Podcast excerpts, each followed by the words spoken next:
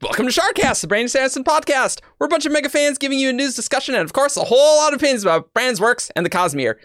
Extra opinions today. That's what we're getting. So Uh, many opinions. Yes. Very opinions. Yes.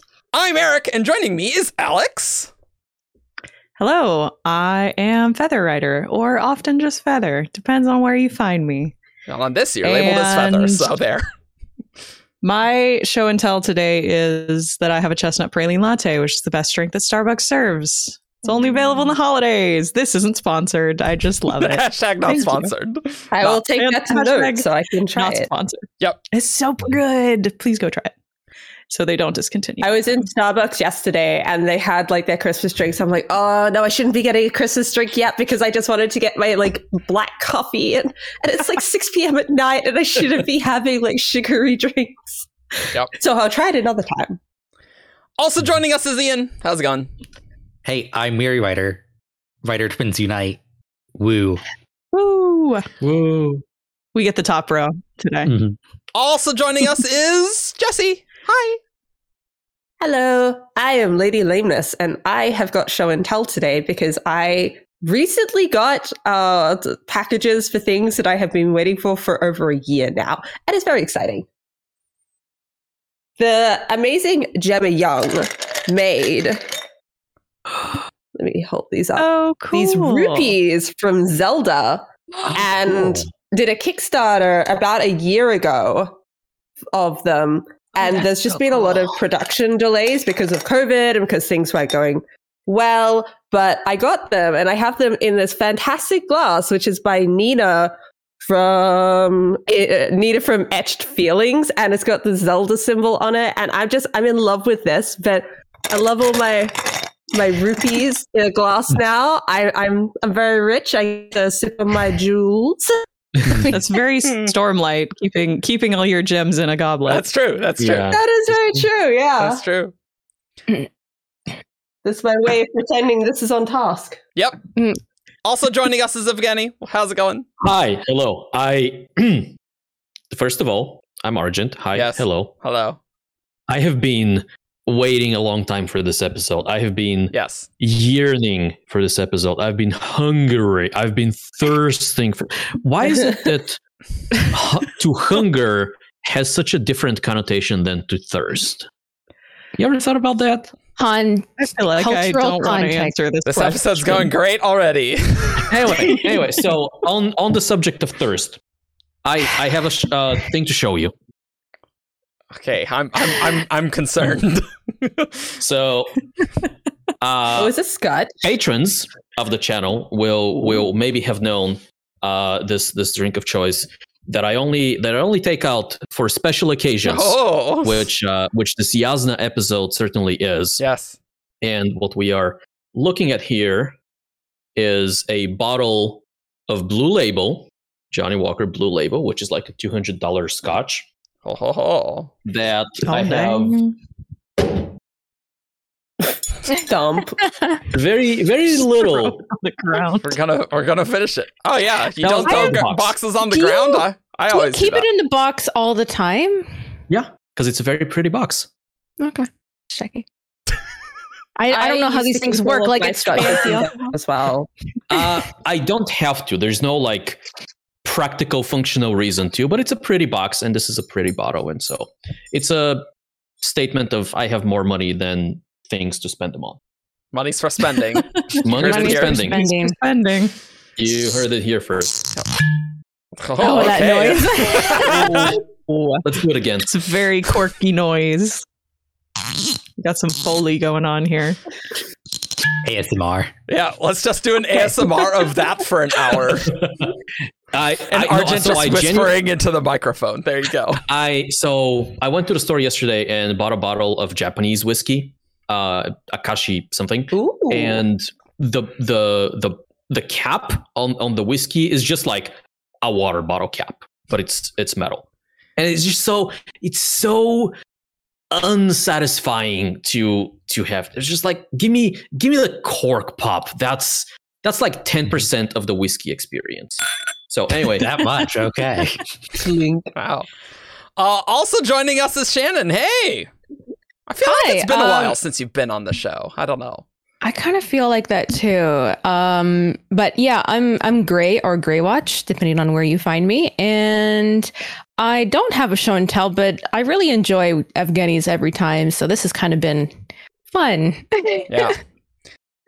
It went better than I was expecting. and I am Chaos, and I have some show and tell. Uh, brought Oh, wow. from So many show and my tells we have. lovely uh, wife who got this for my birthday. Oh, this this is reversed. Okay, one second. I need to reverse this. Okay, we're over here it's now. All Always a right. trip watching videos. we We got should odium uh with raisins nice uh and yeah this this is what uh between uh sea and sky uh made off of our Taravangian episode after rhythm of war released uh and it's great and just got me a giant metal plate of this which is excellent uh oh also uh, this has nine nine unmade 10 days three planets one contest nice Uh, nice. Cute. That's very and look, cute. it had to be in metal print because anything in metal can't be changed by ruin. that's right that is That's right. that is true. That's yeah. right. Yeah. All right. Even a hundred percent would go in and draw like a curly mustache on Odium. You Yeah. just know he would. Yeah. Yep. Okay, so just so you know, if you want to skip our nonsense intros, you there's, it's in YouTube chapter. You can just go to the next one. Sorry. Uh, so if you know who we are and don't care Like- about our fun things Yeah. that we bring. Yes. Our always on topic show and tell. This episode, we are going to talk about Jasnah, which we've wanted to do since we really started the the podcast since Oathbringer, but we just didn't do it. Uh, and so now we're going to talk about all of Jasnah, including some uh, interesting things that happened in Rhythm of War. So we'll talk about that as well. Um, I think it's safe to say Jasnah is generally very popular in the fandom, but then there's the backlash against her popularity. Would would you say that that is fairly accurate? Uh, yeah, yeah, Yeah. It is. Yeah, I, I, I- I think that's a fair statement. She is generally very popular, and Yeah. there are a few people who hate her a lot. Yeah. and amongst the people who who generally like her, many dislike specific things in her story arc or character arc or personality or things There like are there are some controversial things, so uh, I'm I'm prepared for the dislikes, which is why I'm saying lots of opinions. It's fine if you disagree. She It's she is fine. a spicy character. spicy, spicy. I I agree. I concur. So why don't we just get into it? So Jasnah. Uh, oh, by the way, Rhythm of War. Th- spoilers to Rhythm of War, because it wasn't obvious. Uh, so we're gonna talk about all that stuff. Um, honestly, we don't see that much of Jasnah. Very few viewpoints from Jasnah's perspective, right? Uh, and that's because Jasnah's going to be a main character in the back half. So, like, much more prominent, much more like Kaladin, Shallan, Dalinar is in the front half. Uh, Yeah. Apparently, she's going to be one of the main flashback characters there. Uh, apparently, either book 8 or book 10. Um, And one of one of the things that I always come back to um, in, in in this context is uh, an answer Brandon gave to I think it was essentially the question of why isn't there more Jasnah in um, Yeah. In the first book, and, and I think that question came around the time of Oathbringer, uh, but that's not really relevant. And Brandon's answer was something to the effect of uh, giving Jasnah POVs is very dangerous because she Yeah. can very easily steal the spotlight yes. from any other yes. character. Uh, she is so enigmatic. She is so powerful. She's so knowledgeable. It's extremely easy for the reader to attach to her instead of Kaladin, Shallan, Dalinar. That, that's Um, That's why we had to basically not have her be in full shard plate glory in that scene where she's just wrecking people in Rhythm of War. I'm like, oh, I'm doing this just for to get a feel for this, and totally not so Kaladin can get the proper flipping shard plate reveal later. But like, yeah, she is so But- powerful and knows so much. she was one of the main viewpoint characters in Way of Kings Prime. True. So like she had an entire character arc there. Yep. I assume I haven't read it. Yeah, me, same. Which goes to show that she has been one of the earliest Stormlight characters in Brandon's Mhm. mind. Yeah. And I think um, the fact that she she is set up like a main character, but we're only given drips of her for the reasons stated. And I think that's why people have grasped like grabbed onto her so strongly. Because if she was given to us all at once, then people would do that. But now we've got the kind of the mystery reveal of having to get little bits along the way. And that in and of itself can make characters seem much more um, interesting, much more like you want to know what's going to happen with them. So we've got these dual things happening with Jasnah. And I think that's why she is such a popular character with fans. Yeah.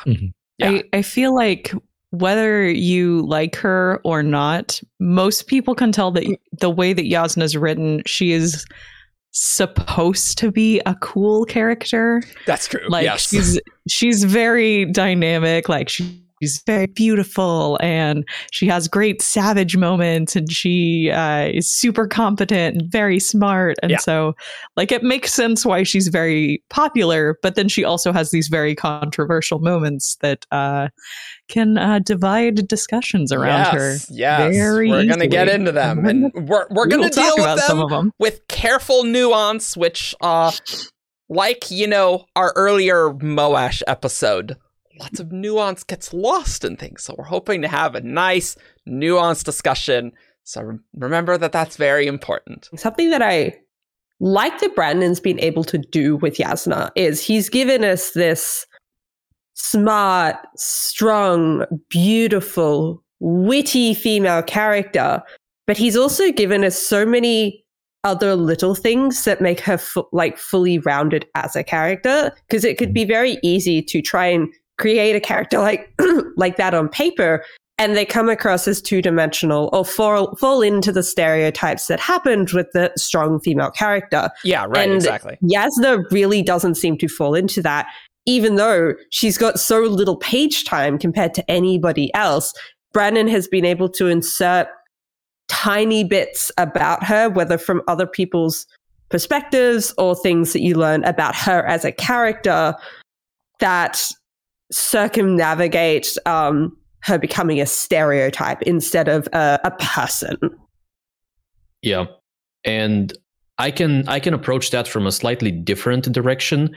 Um, uh, uh, listeners and viewers who are familiar with our community will know that I frequently scour the internet for fan art, and yes, that's true.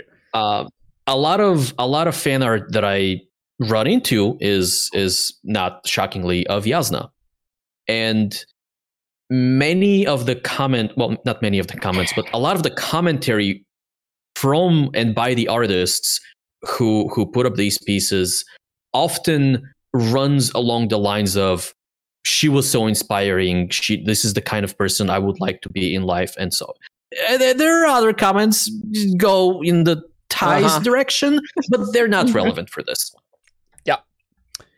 So why don't we get into talking about uh a bit about her personality, philosophy, outlook on life because her outlook is very interesting. it's very strong For sure. Yes. So obviously she's a scholar. She's a Veristitalian, um, which honestly, re- reading Way of Kings, I thought Veristitalians were going to be more prominent, and they've got like a scene in Oathbringer. But you know, okay. Uh, but Maybe so- back half. Maybe Yeah, back half. mhm, maybe Back half. we'll see.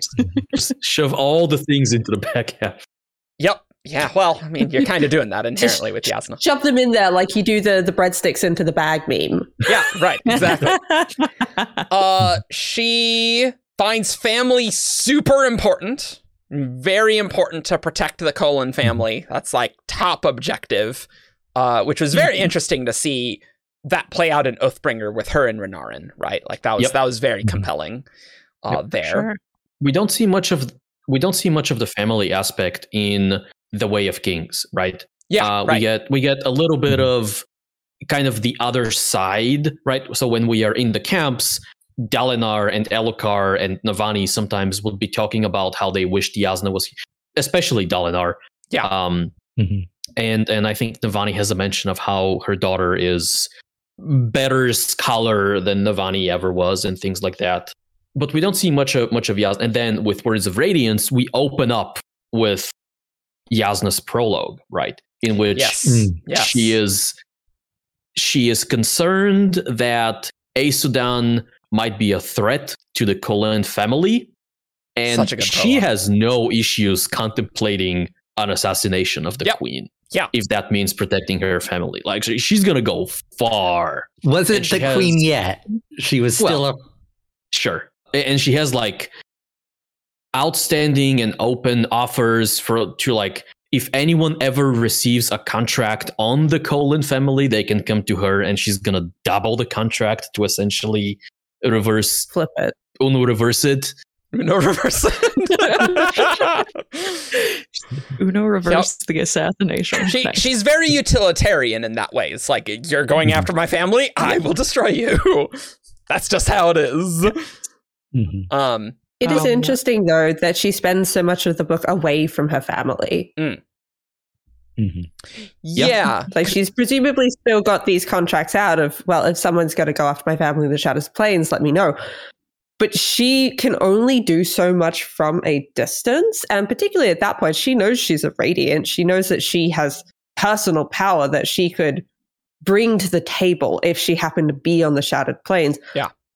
But it's that interesting dynamic between her her love and protection of her family, but also the potential destruction and dire consequences in the world, and how Yes. she has to look Right. into that. yes, that has to take the step above what she could provide for her family if she was there, and having to just go off those long distance Yeah. connections.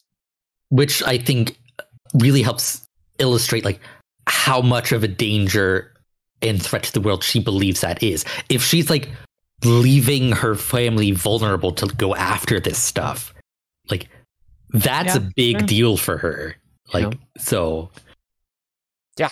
I do want to focus a little bit more on the utilitarian aspect Mhm. of her personality because I think um, it is going to inform a lot of our subsequent discussion Yes. of lessons and stuff. one in particular. Um, Yasna is concerned with doing the most good for the most people while not being too concerned with doing harm to others. Yeah. Right. Mhm. Um, and that is what utilitarianism Yeah. is like Yeah. at its core. Most good. It doesn't matter the actions you use to get the most good. If it's going to have a good result, it's the right thing to do. Which is very interesting with like the journey before destination stuff where it's like no the way you do things does matter like that's kind of a thing but yeah, but I think we've also had a very Windrunner focused view. we, we totally of have Journey we totally have It's like absolutely they are like I believe Brandon's mentioned this in WoBs that like different orders have different interpretations of that first ideal, which I think it is very interesting. It- Yep. it's probably why Probably the, like life before death, you know? Yeah, it's sort of right, like yeah, most that's, life. that's the first one right Mhm. yeah Yeah. it's just an interesting uh difference of philosophy between Jasnah and Kaladin, which I always like their banter might be a bit of a generous term, but they're sparring. Yeah. verbal dueling. Yes.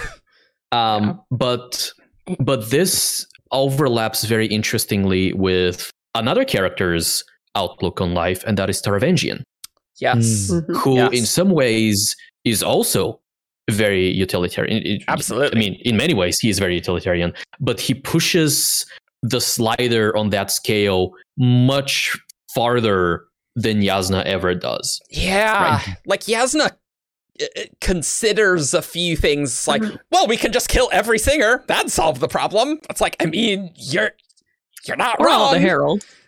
and kill We've all also the got the all the uh, heralds plan. Yeah. And I think that something like that, she would suggest it, and then if there wasn't uh, anyone standing in her way, she might attempt it. But I don't think she would succeed in attempting that because I think she would get to a point where some other feelings inside her kick in, saying there is a line, and I am about to cross that line that I don't want to. Because there's a very big difference between suggesting something and actually following it through, particularly when it's, you know, genocide. I also think that like suggest I think a lot of people get in this thing where they think that suggesting something means that she wholeheartedly um, believes that and that she supports it. Um, when in fact it's sort of like you can suggest something as like a course of action to even just like define the limits of the conversation that they're about to have. Um, and it doesn't actually mean that Jasnah likes genocide. Um, it definitely feels like a suggestion that's very much scholarly in nature. Like, let's list out literally every possibility. And yeah, we probably won't do these ones, but we need to talk about all those situations. It's sort right? of like in her mind, I can see this being like a we'll list everything and then we'll cross them off according to what they are, and then be ch- and then be met with, why are you supporting genocide? And you know, Yeah. like that's like I can see why she wouldn't even be bothered because it's like, of course I don't believe in genocide or like genocide or so would support this path, even though I was the one who brought it up. We're brainstorming, we're listing everything, and we'll cross them off Yeah. the list later. Yeah, because Being remind me, like she, she, she suggests it, but she, I don't think she argues for it. I I think what she did, I think she brings up the Herald's plan first, and Mhm. Kaladin is there and is like, "Whoa, we can't do that," and she suggests like, "Okay, we could kill all the Heralds instead, or we could kill all the singers instead. Do you want that instead?" sort of like as a like Mhm. escalation of if you're not gonna. I think that's that's where it is. We could go find the, the scene, but I think It, it is definitely in the of- same scene. Uh, I don't think she brings it up as an alternative. In fact, I think that's the the first course of action she she suggests. And uh, as with many things, context is super important, right? They they have essentially just learned that the singers are yes, they are they're not humans, but like they're they're living thinking beings Yeah, people. people, Yeah. but they are also vessels for an eternally reincarnating enemy. And and one of the ways to solve the problem is to make sure that there are no vessels. Like she doesn't express any eagerness or joy at the prospect of of annihilating an entire species, but also I can see I can see a situation where she's like, but what other option do we have? Like anything else we do, they will just keep coming Okay. back until it is the fused that exterminate. exterminate. Yeah. Could I Yeah, read you the got quote? Uh, Yasna's saying, uh, the Stormfather said there, the heralds, pact was weakened, but not did not say it was destroyed. I suggest that we at least see if one of them is willing to return to damnation.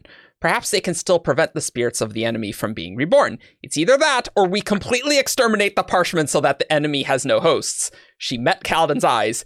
In the face of such an atrocity, I would consider the sacrifice of one or more heralds to Oh. be a small price. And Kaladin says, mm-hmm. Storms, have you no sympathy? So that's what she says. Yeah. Okay, Oh, yeah. yeah. Yeah, they're thinking So- about these things very different, Oh, yeah. yeah. Yeah, and And it's I like think she, like Yas is bringing up the obvious like thing, the elephant in the room of what is the easiest smash the uh, smash the problem solution. We kill everybody. Like th- mm-hmm. that is the easiest go to. That doesn't mean it's the good one, but it Yeah. does need to be acknowledged. Mm-hmm. Yeah. but also it's like she doesn't say let's murder the heralds and send them back. She says like let's ask them are any of them willing to go back. Yeah. Yep. Yeah, and so she she's balancing like the greater good there. Like, I mean, we could kill all the parshmen, but this is way less of a sacrifice. Uh, it's better for one person to die and Yeah. suffer than for us to commit a genocide. Yeah. Yeah. I do think she starts that scene with a bit of the bombshell, like, well, the solution is obvious. We have to kill the heralds. And then talks about being willing, which is a very Jasnah thing to do of like, uh, I'm going to shock you all to get you thinking about this because we need to discuss. You know, it's it's very much what's the problem? Here's a solution. Oh, you don't like plan A? Yeah. Sorry, plan B's Yes. worse. Yeah, we got to talk about she this. she Yeah. does say a bit before, like Jasnah's they're they're brainstorming, and Jasnah's like, "This is too small. This is the real problem." The and yeah, she's like, "Yes, the answer is obvious. Yeah. We need to find the heralds. Then we need to kill them." Uh, and then she goes them. into detail yeah. about it. So yeah, right. And that is such a utilitarian way of thinking as well. Like her thought process, this entire scene it is very um okay, what's the logical path forward? Like what if we divest this from emotion? How would I how would I put this on paper to make it work? And that's how she's talking through things. And then you have people like Kaladin in the room who think about things very, Yes. very Yeah. differently and in a very contradictory way, who is not, neither of them are seeing that the other is thinking about it differently. I don't Yes, think. They're both right. trying to, in a way, go, why aren't you understanding what I'm saying? And just almost talking past each other at the end. Totally agree. Yeah. It's gonna be Yeah. so great to see Windrunner Elsecaller uh headbutting because that is gonna be quality. Yeah, for sure. It's gonna be I good. am so excited for like Knights Radiant Orders interactions and conflicts and drama because I feel like the Windrunners are gonna butt a lot of heads with a lot of I, people. I I absolutely agree, Yeah. and that's gonna be great Windrunners and to see. Skybreakers, Yeah. Windrunners and Lightweavers, Windrunners Yeah. and Elsecallers. And it's going to be nice to see as an alternative to what we've had, which has been almost entirely Windrunner focus in the in the positive. Like it's it's all been Right. well. Look at how great the Windrunners are, and how great it is to look at things from this perspective, to the detriment of every other order, almost. Yeah. Yeah. It's gonna be great in the back half to see that in action. And and now having having seen four out of the five ideals of the Windrunners, you can imagine an order full of people who are stuck at the third at most because the fourth one is very very difficult for them. Being an order that thinks, for the lack of a better phrase, too small, right? If you're having a, a full like uh, uh, all out global war Mhm. you cannot worry about protecting everyone, Yeah, literally that. everyone. You cannot not kill people in a situation like that. Yep. And a Windrunner who doesn't accept that they can't protect everyone is not going to be is just not going to be able to function after some time because people will die and those Windrunners will break. Mhm. Yeah. I assume uh, edge dancers probably also butt heads with the sort of like the big picture orders because Right. edge dancers are also very much about Yeah. the small people, Yep. the forgotten. Don't don't forget who you're you're going after. oh, God, I, I'm so excited. I love this interplay. it's gonna be so good. It's like yes, and these are why the scholarly ones are over here. and, and it's like also the, the, the stone wards are very like they fight battles that can't be won. Yeah. Um Yeah. which and you like, do need some of that, right? Uh, Mhm. But like, we also need Yeah. some high level Lots of kind of tactical honor. strategic decision making here. which is why there's 10 orders of Yeah. knights instead of Yeah. one. Yep. Yeah. You I need- so I will say at the risk of I don't want to delve too far into philosophy cast. Um, Uh huh. Yes. But I will say that personally, I really dislike utilitarianism. Um, I Mhm. don't think it's a Oh. good philosophy, and I'm very suspicious of people who espouse it. And a lot of my issues with Jasnah do tend to stem from her utilitarianism. Which, um, for those who don't know, I tend to affiliate myself with Skybreakers and Edge Dancers most closely, um, which are very much like, you know, certain actions are wrong. It doesn't matter you how you cannot do them. justify it. Like, right. this is this is a wrong thing to do um and yeah so i i have trouble with jasnah because of that and because of that is is like Taravangian is like the worst villain in my book Yeah. because he's so darkly utilitarian Yep. and i see a lot of those similarities in the things that jasnah says sometimes and i'm like that's a scary philosophy i don't i don't approve of this i don't think you're correct in the way that you're going about this I was. I think that this really connects with the lesson, so we should probably just talk about that. But I, I was thinking about the lesson in prepping this, where uh, the the lesson, if you forgot in Way of Kings, is uh, where Shal- uh, Jasnah takes Shallan out for uh, you know, a stroll at night and uh, a lesson in practical philosophy Yes. or applied philosophy. and Applied they they go into a dark alley and they are attacked by uh, a group of men and Yasna just kills them all and she's like they have been a problem for a while the city's not doing anything about it uh there's I should be allowed to walk uh the streets at night and uh they needed to be dealt with. And I can feel my adrenaline coming up as just in preparation. yeah, yeah, yeah. the topic. Like Can I add Yeah. some extra context Yes, please. To, to that? So I think the other things that are mm. useful to keep in mind is Jasnah killed the men because she wanted to do Taravangian a service because she thought that Taravangian had put himself too out there by allowing her to be in the Palanaeum. And the policing in the city had become worse, and there was rumors that it was to do with people in politics deliberately um like suppressing policing in the city to allow crime to become worse. So I think those are very important points in the overall picture that um, I wanted to mention. Jess is the Kharbranth f- expert. She wrote the entire Kharbranth article. It's very exhaustive. I did have I did have to go back and double check to make sure I, I was do. the right Yeah, I thing. do think the policing in Kharbranth is extremely necessary context for the Yes, lesson It is. and its Yes, topic. definitely. Um, it's it's you can't have the conversation about the morality of Jasnah's actions without talking about how corrupt um, the guard, these specific murderers, um, there were not being brought in, and there is like this whole like kind of background context of like corruption, and these guys were never going to get punished by the the Mhm. rightful uh, like law keepers in the city. Uh, so that's that's been one of like the main things that guides like what I feel personally about the scene and what Yeah. I think. like it was the the street that they went down it was very much set up and jasnah knew this going in that you shouldn't walk down that street because you will run into people who are there specifically waiting for rich patrons who have missed the the memo to not go down there. So it wasn't unknown that there wasn't going to be men down there who were going to attack them. They always were going to be there and it seemed like this sort of semi secret that people just knew and it's suddenly everyone else's problem if they don't avoid going down these streets instead of it being the problem of the people attacking the people right. Right. Mhm. Yeah, we we want to be very careful that uh yeah, w- women walking out uh, on the streets at night uh it's the problem of the attackers because women should be al- allowed to do that.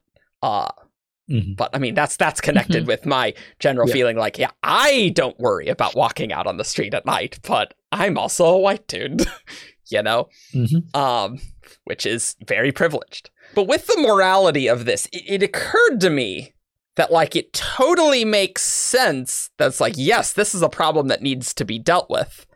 And so like you you can see what Jasnah's going for, but also people be uncomfortable with a single person being jury and executioner in that moment, right? Uh, which which sort of like it reminds me of what you just said about utilitarianism, uh, Alex. Like Mm-mm. if someone's putting on like I need to do the bad things so no one else does, like that could lead you to some pretty bad places potentially, right? Like if you really s- move the slider over, then you're Taravangian, right? Which is not great. And utilitarianism goes hand in hand with vigilantism. It's someone taking up that mantle of, I get to decide who gets to live or die or who gets to be beaten up or not. And I get to decide how much good is done by me taking this person out. Mhm. And, and, like, there's an interesting like the fact that Jasnah knew the the men would be there throws like if Shallan and Jasnah hadn't known like um and they had just walked and they had been attacked, I don't think anybody would object to Jasnah defending herself and Right. killing the people. It's because she knew going in that like yes, these people are going to attack. And I'm going to specifically defend going there. Yeah, right. Mhm. Yeah. Hmm. I, I will I say the difference between Yeah. self defense and deliberately provoking. Mhm. Yeah. Um, I will say some people have objected to the murder specifically. Um, so some of the arguments I've seen go along the lines of, well, she is powerful enough at that stage of her life to not kill these people. Uh, she can, she can hurt them. She can maim them. She can um, restrain them and bring them to justice in other ways. But where those people, those those fans draw the line is, but she didn't do any of those things. She killed them, Mhm. and and that doesn't sit well with some people because it may be a punishment that is greater than what the crimes of those people warrant. And I think that's a reasonable thing to think, right? Uh, Mhm. just thinking about the policing, maybe Jasnah, and we, we don't know this, but maybe Jasnah was thinking, no, they're they're just gonna get off scot free, like in, in the regular system. So I, I have to deal with them. we Uh, do but- know that they had been brought in before. and Oh, okay, great, scot-free. fantastic. Oh. Yep. Uh, so I believe I believe that is part of the chapter. We can we can Hmm. double check this before this goes out. Um, but they had been brought in before, and um, they like or the the police had been pointed in their direction, and specifically that's it is. Yeah. and specifically done nothing. yeah, Um, so they Yeah, were the police never told about this problem and it didn't didn't Yeah, nothing solved. happened. It wasn't an unknown problem. Yeah. Yeah. yeah. But I, I also think Jasnah is smart enough and intelligent enough that like she's aware of what p- level of punishment their actions should have resulted in. like It- we know in this corruption was fantasy fantasy society we know that the punishment the legal punishment for what these men did was death if she handed it if she handed them in and justice were served they would have died Mhm. um So like I I feel in my personal opinion of Jasnah that if those people didn't deserve death, like uh, in a fair court of law, she wouldn't have murdered them. It's so I have a quote from Yes. this scene that I think is a good one to go off all of this, but to discuss. Uh, when Jasnah is going back to the Palanaeum with Shallan, she says, Am I a monster or am I a hero? Did I just slaughter four men or did I stop four murderers from walking the streets? Does one deserve to have evil done to her by consequences of putting herself where evil can reach her? Did I have a right to defend myself or was I just looking for an excuse to end lives? And these are a lot of difficult questions that don't Absolutely. have a right or wrong answer. No, they don't. There, there is not a black or white answer here. Opinions will differ here, and that that's okay. That- ah, And Jasnah's asking herself this in world as well. It's Yeah. not that she's just doing these actions and then it moves on and it's just for readers to Mhm. think about. Like in world, she's asking Shallan, and this um, affects Shallan's story going forward. It leads to Shallan definitely stealing the Yep. Soulcaster. Uh, and also Immediately. Shallan, Yeah. yeah, immediately she was so it's like upset I, I am. This is Um, not okay. Yeah, right. and also just the way she, I think Sean goes to Jasnah later and says, "I don't think you did the right thing." Yeah. Yeah, it's like And Ya- it- Jasnah it had- like Having effect. Jasnah like asked her like okay like because it, it was part of a like you now study all of these philosophies and like tell me what they say about the lesson and like Shallan's um response is like what she did was I can't remember if it's legal or if it was ethical. Like just but not right. Maybe. It, yeah, Something it, like it was like it was legal, but it wasn't moral. I, I think that's Yeah, what it I think was. that Yeah. was the distinction. Mhm. Yeah. You know, all this conversation is just really making me think. I kind of want Jasnah's utilitarianism put to the test. Like, and see how far down a dark path is she willing to go? What are her limits? And see that in her point of view of her thinking about these possibilities. That's that could be very interesting, right? I mean, I think we do get to see at one point her utilitarianism is put to the test and fails. Um, which I don't want to go too much into this topic, but she decides that the correct thing to do is to kill Renarin right. because he's yeah, a threat. Exactly. Yeah. Exactly. This is exactly And- what I was going to Yeah, bring up. mhm, yeah, mhm. he she chooses not to do that, not because of any sort of utilitarian response, not because she thinks he's not a threat, but because she has an emotional response. And Yeah. I think there's a lot of people who see Jasnah as more like cold, emotionless, will always just do the cutthroat thing that needs to be done. And that's really not who she is. Um, I think even Ivory gets Ivory, this wrong yeah, I was about just her. thinking that. It was Yeah. like, oh, you're more like a friend than most people. yeah, and honest Jasnah friend. corrects him. She's like, "No, I'm I'm really not." Like, Yeah. she can make herself do some pretty cutthroat, brutal things, but I don't think she ever feels emotionless about them. Hmm. And No, And yeah, as when I it mentioned comes to- earlier about there being a line, and she knows what that line is, even if it's not consciously. But if she butts that line, she knows that she has to step back.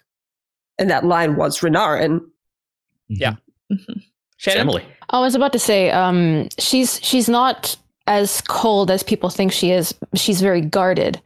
Yeah, Um, right. She she holds her emotions very very close to the chest, um, because she lives in a world where her showing emotion is weakness, and weakness that there are lots of people around her will use against her. That she has a lot of enemies.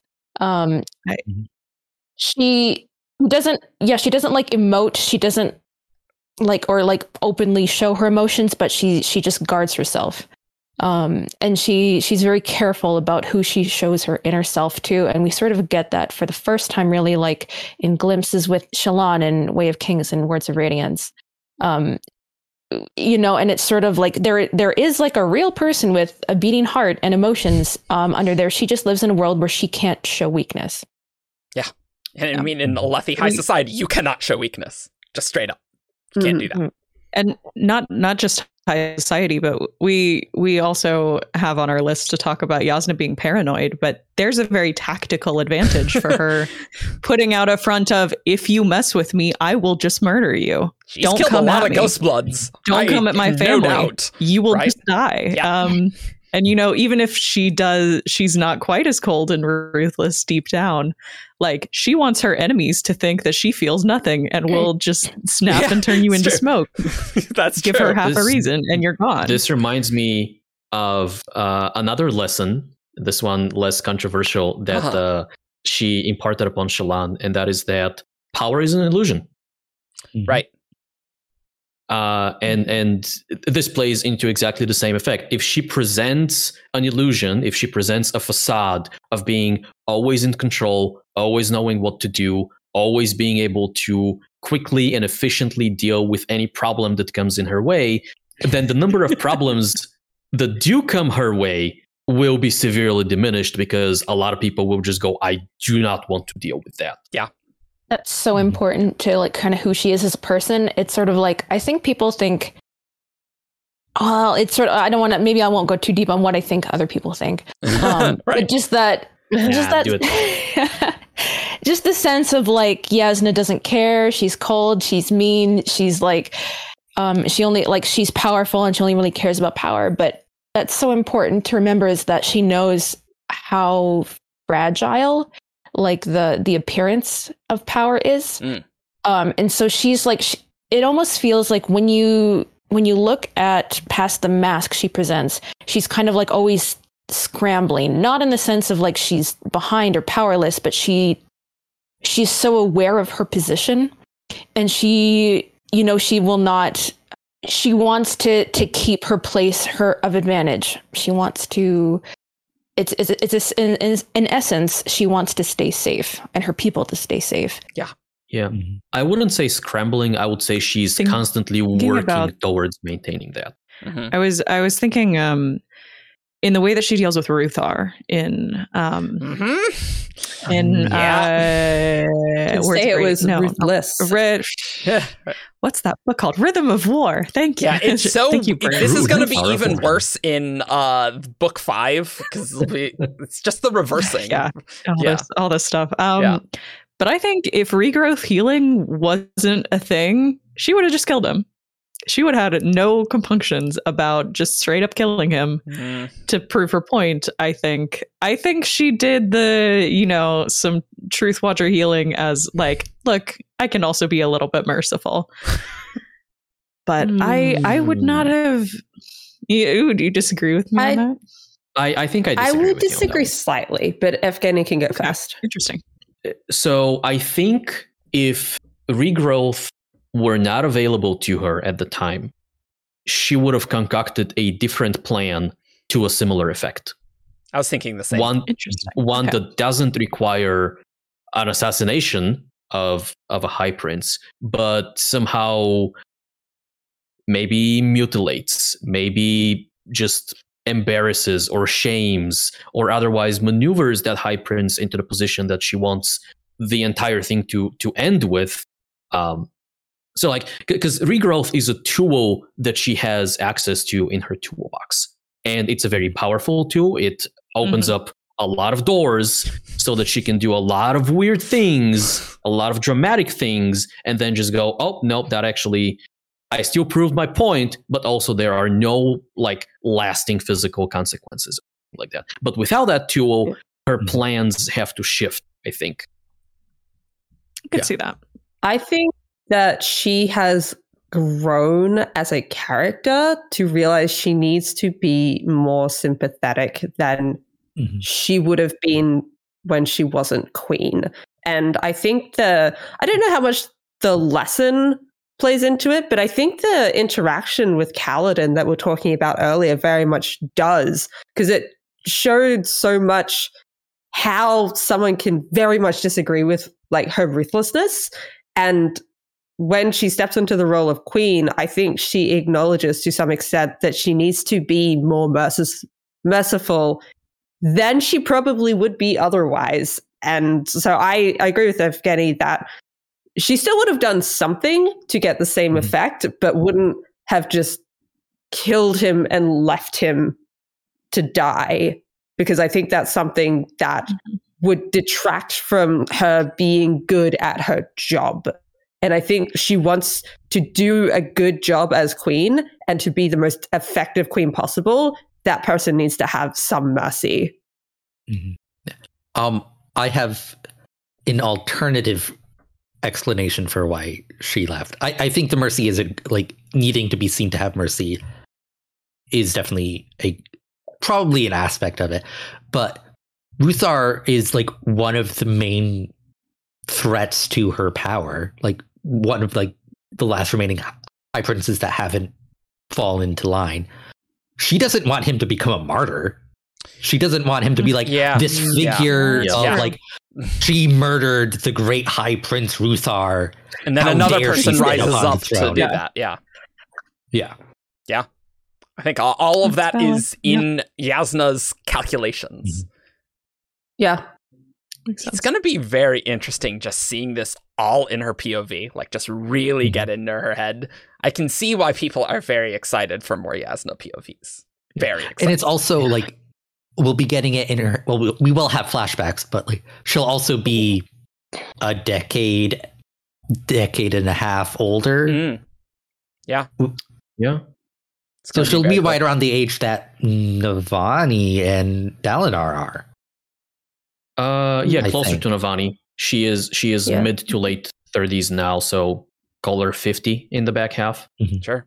It's interesting seeing in her head now, though, thinking of the Rhythm of War scene where she's in the battle and she's not as composed as No. she presents it. I think this goes Yeah. back to before of like you, power is an illusion and she po- she projects this illusion and she really does not feel it sometimes. And granted, she's in the middle of a battle and everybody's fighting and dying. Yeah. So there is also that part but that was it's always interesting seeing within someone's head versus outside of someone's head and i think Yeah. brandon does a very good job at making everyone's inner voice not sound the same and really be their own distinct voice that doesn't necessarily look the same way to other people and jasnah is a very good example of it Yeah.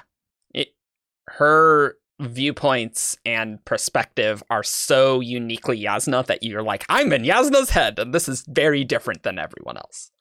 Mm-hmm. Okay, more on more on the lesson that I kind of wanted to bring up before we before we totally move on is like the the legal rightness of what Jasnah did. Um, because I don't really see a difference between what Jasnah did versus what Adolin did versus what Skybreakers do. I genuinely don't see a difference. Um, she's in a position of power and authority um, with she has the legal right to act without being punished. Um, she's a friend of like the king. Um, she's like a very highborn Sure. light eyes. Um, and it's sort of like I, I definitely want to draw a comparison between what Jasnah did and what Adolin did, in that there was no way the justice system was going to do this properly. Sure. Um, and kind of what the difference is is that Jasnah and Adolin can act without consequence because they're light eyes. Um, so I think that also is like a an element of this conversation in that if a dark eyes if a dark eyed woman had done what Jasnah had did, um, she would not have the same legal protections and she probably would have been punished for vigilanteism. Yep. Um, but Jasnah is perceived in world as having the right to do what she did. Um, and I think That's that's that's part of like what's really important. Um, Adolin is actually on slightly like shakier ground Yeah, because she, he is he- actually. yeah. because uh, what he did was like he acted against a peer, an equal, Right. Um, Exactly. and then so he that's not just like the justice system; that's also politics. Yep. Um, Mhm. you know, but like Jasnah's position was, um, she corrected w- the failure of the law. Like, and you know, so it's kind of like this thing of like, does does she have like either right to do that? And a lot of people, I'm surprised to see that their their answer is no.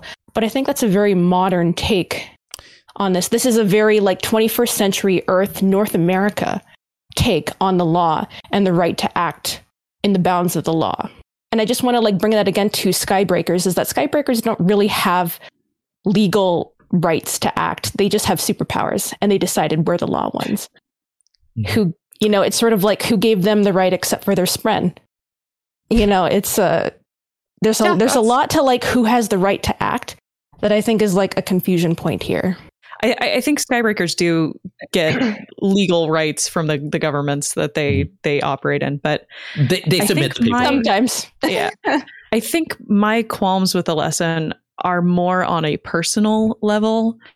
Um, I the thing that I struggle with morally is the premeditated nature of what Jasnah did. It's that Jasnah intentionally went out on the street looking for strangers to kill. She didn't know these people. She didn't they hadn't done anything to her. She just knew that there were bad people out there somewhere and she wanted to find someone kill them.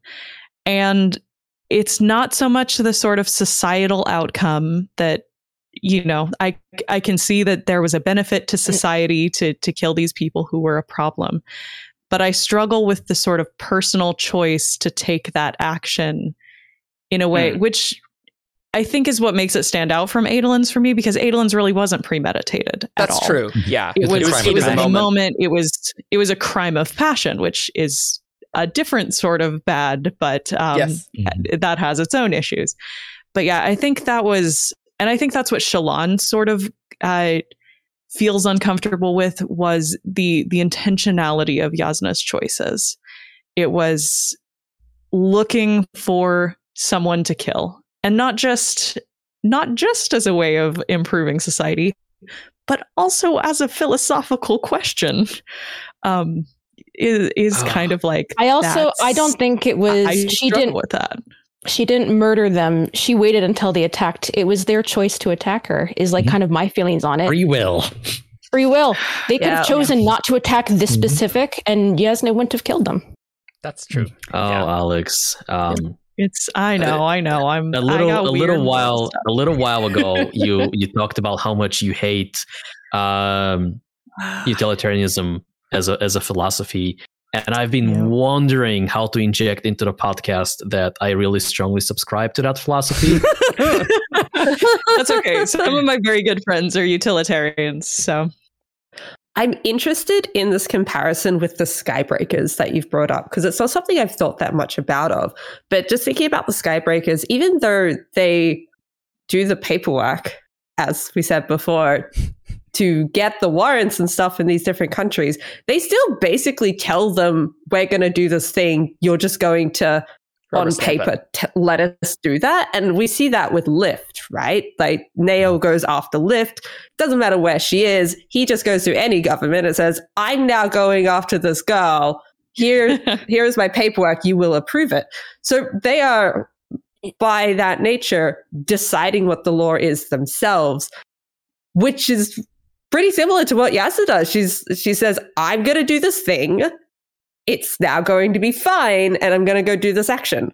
And it just my brain really jumped to what happened with Lift and what happened with the prisoners uh, in Makabakan, Lake? the Pure Lake. yeah yeah. because that was very intentionally set up so that they could kill the jailer. Also, the prisoners, but specifically set up so they could kill the jailer, and that was their intention. And there's no way that they went to the country and were like, oh, well, there are these prisoners that are escaped. And then the country went, well, go kill the jailer. No, they wanted to do that and they set in motion the way to do it, which to me is, yeah, exactly what Jasnah did. So I'm very much with you with this comparison with the Skybreakers. I think actually, like, if Jasnah had gone in there and not even waited to kill them and just did it, that would have been more of the Skybreaker philosophy of like, I'm going to go kill them because they need to be stopped and this is the law and the law is Mhm. failing. So I'm going to. She, Yeah, you right, know, it's it's sort of like she actually did less than a Skybreaker would in that, like, waiting for them to act first. So it was self defense. She waited until it was in all senses self defense. Um, But I wonder if that's just her like doing the paperwork part of it Yes, because the it's kinda. Skybreakers just front load that. I- I never got for the sense of, like- like, well, They Yeah, like, no, they I'm- had all I'm the with you. I chance in the world of yeah. It's sort of like Yeah. she didn't force them to do anything. Um, you know, it's sort of like she didn't force the law to do it. She was like they had every chance not to act. And it was confirmation to her that these were the men that she was looking for as well. Right. These weren't some other people who happened to be walking past. I, I will say I don't think Nale is a very good Skybreaker. They're, they're very the corrupted at this Skybreaker stage, right? Yeah. I are- think are- Everyone yeah, but Nale's Szeth fault. does does what follows in Nale's footsteps, in that they make Yeah. the law work Um, for them and they twist it to get what they want. Yeah, and they're that, very Mm. twisted at this stage. Yeah, I, d- I, I think they, they have issues. Um, Skybreaker is another they have another whole podcast, I think, because we could talk a lot about. We should do a Skybreaker podcast. Yeah, That'd Szeth's be great. Um, podcast someday. It's, It's, it's I- on the list. It's on the list. I do think Skybreakers probably they might have killed the people in the alley, but they would have gone after the police who were not doing their job. That's true. And they would they would fix the if the system isn't working, you fix the system is the the Skybreaker thing, which is why I think they they go after the jailer is it wasn't just that the prisoners did a bad thing. The system was wrong. We need to fix the, the problem in the system. Um, That's is kind of the the Skybreaker philosophy.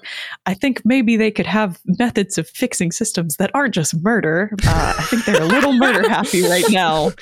There's Uh, better ways to get people to do their job. but, that's pseudo. you know, that's, that's pseudo where they're at. medieval fantasy ethics for you Yeah, is pretty that they're much. they're not ready to be in a world yet where their penal system well to even have a penal system actually thinking about the nature of that word they have a trial and death system um What I'm State sanction. hearing is that we need uh Marasi to come from Scadrial to Roshar and give them some tips on how to have a good policing system. adriel is very modern at this point yes, yes, I mean, yes. the yeah. time frame kind of works. yeah We're closest. also sort of on the under the umbrella of Jasnah's philosophy, uh, but in a, in a different uh, a different axis is Jasnah's atheism because Brandon uh really wanted to make sure that Jasnah was an atheist and that he was writing that perspective really well, you know, uh because he is, you know, religious. And so he went to forums and was like reading about like what do atheists believe? Uh, and I don't know how much we need to discuss on that, but I, as an mhm. atheist myself, I think he- he did a fantastic job with Jasnah. It's just It's also very interesting that Brandon made his atheist character. Hopefully, he will have more in the future. Yeah. We don't want Jasnah to be the singular. But in a universe where what many people would believe are divine beings, right. because like atheism in a world where like gods are confirmed to exist, like D and D, like all yeah, of that. right, like, right, right. atheism does mean something slightly different. It's because like she Right. like she doesn't like deny the existence of the shards. So Right. like that's like they're there. It's like uh, And they're very she just powerful. doesn't think they're worthy of worship. They're, Right. they are not gods in that sense. Right. And she probably doesn't believe in think the god beyond exists. Probably not. But the reason I bring it up, Brandon still does an excellent point. Um, make an excellent expression of atheism in Jasnah. Like he, I think I'm not atheist, but I think he does a fairly good job of portraying what atheism would look like in this world. Yep. I appreciate that Jasnah is not the atheist character who feels like she has to try and debate people on God uh, Yes, or try and convince true. them that they are wrong. It it is something that I really appreciate to have an atheist character who's like, I'm happy with my beliefs. They don't need to be against yours all the time. We can both just sit here, Taravangian, and we don't have this conversation, okay? We can So agree to I- disagree. I, did That's really, fine. really appreciate that. Yeah, because like the conversation with Taravangian, like he is the one who's pressing her to try and get her to debate with him about him being religious and her not, and she just doesn't want to. And a lot of the atheist people I know are like, I, you can have your religion, that's fine. We we don't have to have a debate about this. We can both have our own beliefs, and that's that that's okay. We can both exist as we are. So I really like that. That that was something I really appreciated. Yep. The the fact that Jasnah had a conversation about atheism with someone who later became a god. yeah, I was just thinking about that. Like that scene is very odd because it's like Taravangian's religiousness himself is like it's kind of bizarre. I really think uh, I really love uh, the scenes in Way of Kings, especially for Jasnah's atheism, and it's sort of like uh, I'm not an atheist, um, you know, so it's sort of like I would be if I was in this world, I would probably be the one arguing with her, but it's sort of like I totally appreciate. I was just hoping for what's his face, uh, Kabsal, to like fall on his face because I'm just like you know you just like get that secondhand embarrassment of like don't don't don't do this stop. She doesn't want she doesn't care she doesn't want to talk Yeah. to you about this. Yep. Just leave it. She's heard this one before. It's not convincing. You know Yeah, that like yeah. that kind of thing. Uh, Um, a- a- as an atheist who has heard a lot of the arguments, it's like, oh, I've, I've, I have heard it before. I'm, I'm good. I, like- I don't know how to have the conversation. Yeah, so that was good. Uh, and I also think there was a WoB that I thought Ooh. was really it was the one about like Brandon was talking about how like oh this is so hard to explain. Like the one about uh, even like religious people in this world wouldn't consider the shards to be gods um, because of like Sure. the nature of like our in-world beliefs about about God. It's sort of like we would probably believe in like the God beyond or whatever. Um, but we would be with Jasnah and not treating the shards and all that stuff as like as worthy of worship. And it's like Yeah. he had this quote about it, and it's sort of like, and that's sort of like I think that's like what like especially like the monotheistic like Christian people like get around it. You know, it's sort of like, of course, those aren't God. Like they're not saying anything about. Yeah, because in It- that in that aspect, the God is perfect and does not make mistakes, whereas the shards That really WoB. do. Yeah. yeah, all That right. vibe, yeah, Uh, yeah. yeah. and Yes. And yeah, that's interesting. later on, when like uh, Taravangian, not Taravangian, uh, Tanavast is revealed Oh, to yes. Dalinar, and Dalinar's like, God is dead. And I, there's a scene with Jasnah, I can't even remember which book it's in, must be book three or four, where I think someone's talking to her about it, and she's like, This doesn't change my beliefs because my beliefs weren't just about this one God that you considered God. It's about everything. Mhm.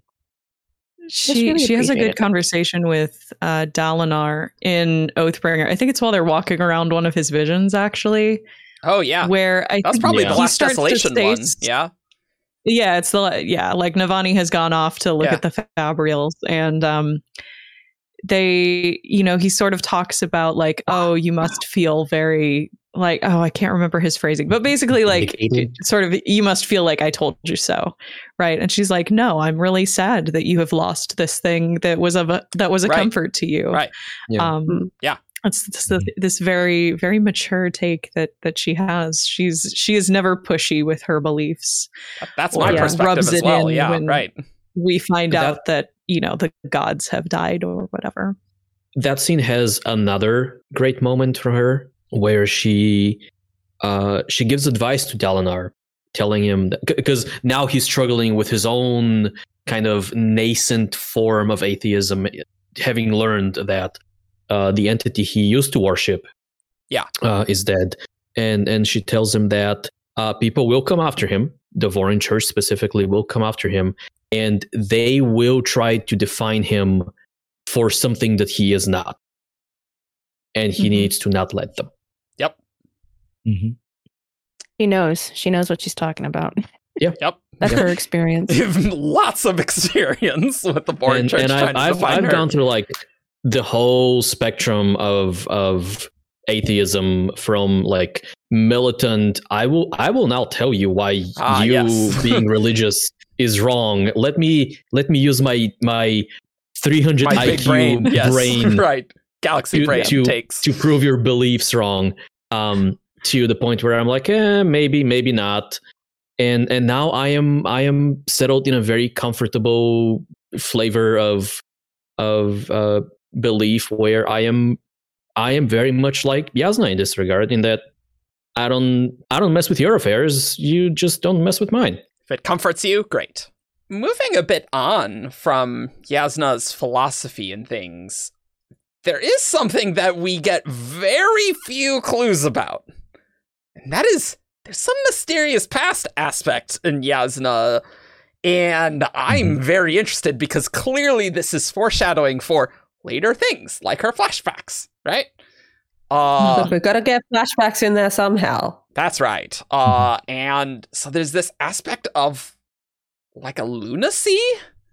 It's very interesting. it's it's some kind of illness or an episode uh, or or or it might not even be like psychological in nature it could be supernatural in nature Mm. uh, but something happens when Jasnah is about 11 uh, and and we know it's it's around that time because Dalinar and Gavilar are having a conversation about it on the day of Adolin's birth and and Adelin is about 11 years younger than Jasnah Right. um, and uh, Gavilar wants to talk to Dalinar, and Dalinar doesn't know what, doesn't know what they're going to talk about, and he he guesses that it's about uh, what he calls Jasnah's lunacy, uh, or I think Gavilar calls it you know, lunacy Yeah, at that right. moment uh, as a response. So it's it's around that time frame, uh, and then Gavilar just kind of brushes it off, and oh no, she's recovered, she's fine, and that is about fifty percent of the evidence we have of that. um, and the other the other 50% uh, uh, once again come from Oathbringer from one of Jasnah's POVs from the scene where she is in her room alone with Ivory and she is contemplating Shallan's uh, rebellious streak that she has developed while Jasnah was away oh, in part two, yeah.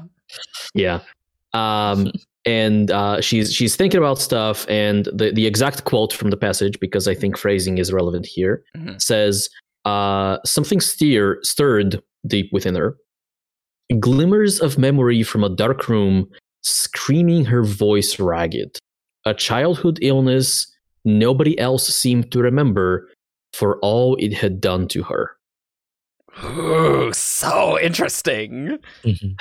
And so, Dark Room screaming that invokes like an asylum vibe in me. Which we know they Um, do. Calvin. yeah, especially the Vorin. Yeah. Like, Yeah. right. Um, institution. Yeah, Uh, we don't know if she was screaming in pain, like in physical pain, or screaming because she was They- an 11 year old locked in a dark room. Mhm. Um, and Like an childhood illness. illness. nobody else seemed to remember. Um, I don't know if there's something magical going on here or if it's just a matter of, well, Hmm. people, very few people knew about this, and those people were like Kholins and important light eyes and stuff like that. And they didn't I feel want like to. it's got to be magical. I, even if it's just her parents and immediate family, it this quote comes across like nobody's remembering it, and that would still make an impact if your child is put into an asylum Mhm. or something along those lines. It has to be locked up because something's wrong. I that is very uh, a, a very reasonable thing to assume in the Cosmere, and I'm like true. I. I can't like discount it at all.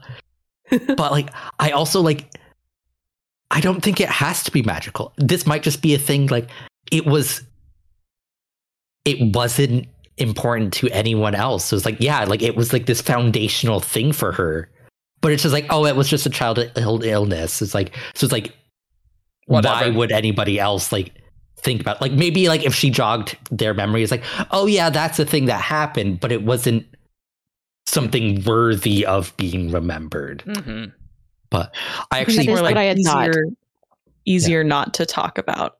It Mm. was like a, a hard thing for the family that everyone Mhm. just wants to move on from. Oh, you recovered. It's over. You, we don't have to talk about it anymore. Mhm. And you guys just like, no, it was a big deal. It made a big impact, and everybody just acts like it didn't happen.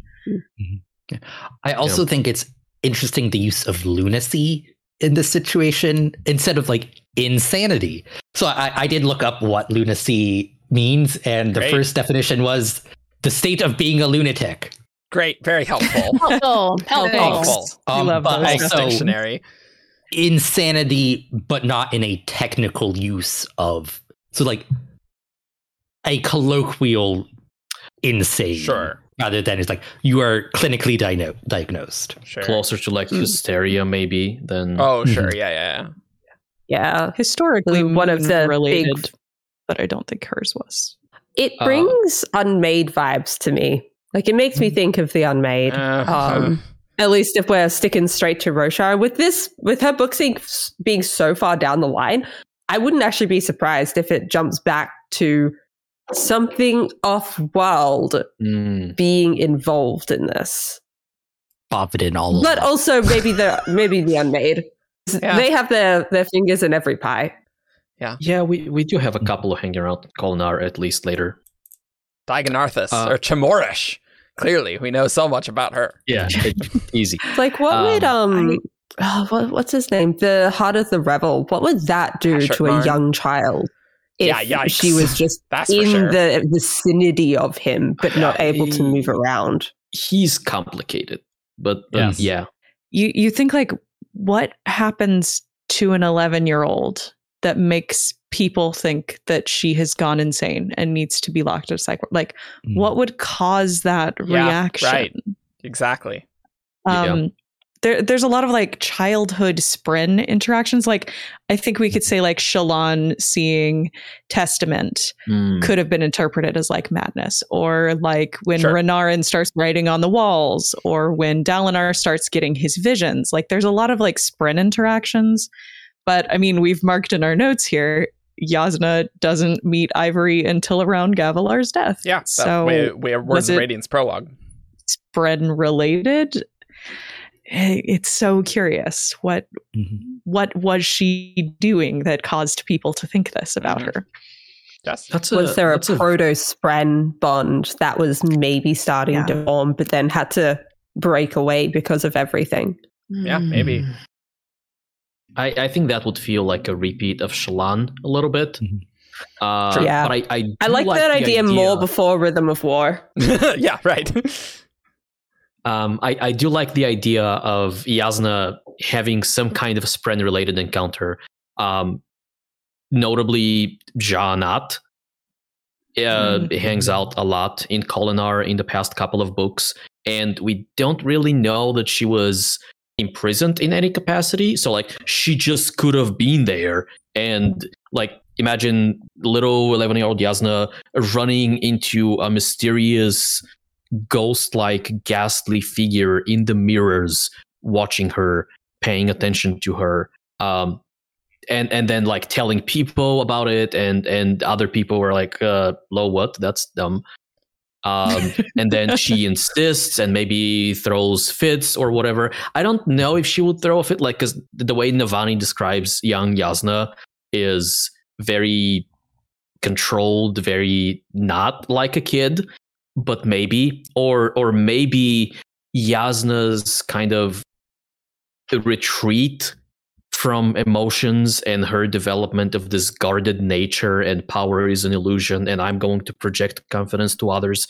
Maybe that comes after this incident where before she was a lot like what we would expect kids to be um, very impressionable, very emotional in many ways, very honest. And then after this happens, and I think after Gavilar locks her in a place, because I, I think this comes from Gavilar, uh, then she goes, okay, no, I, I cannot do this. I will I will just close off and I will do my own thing.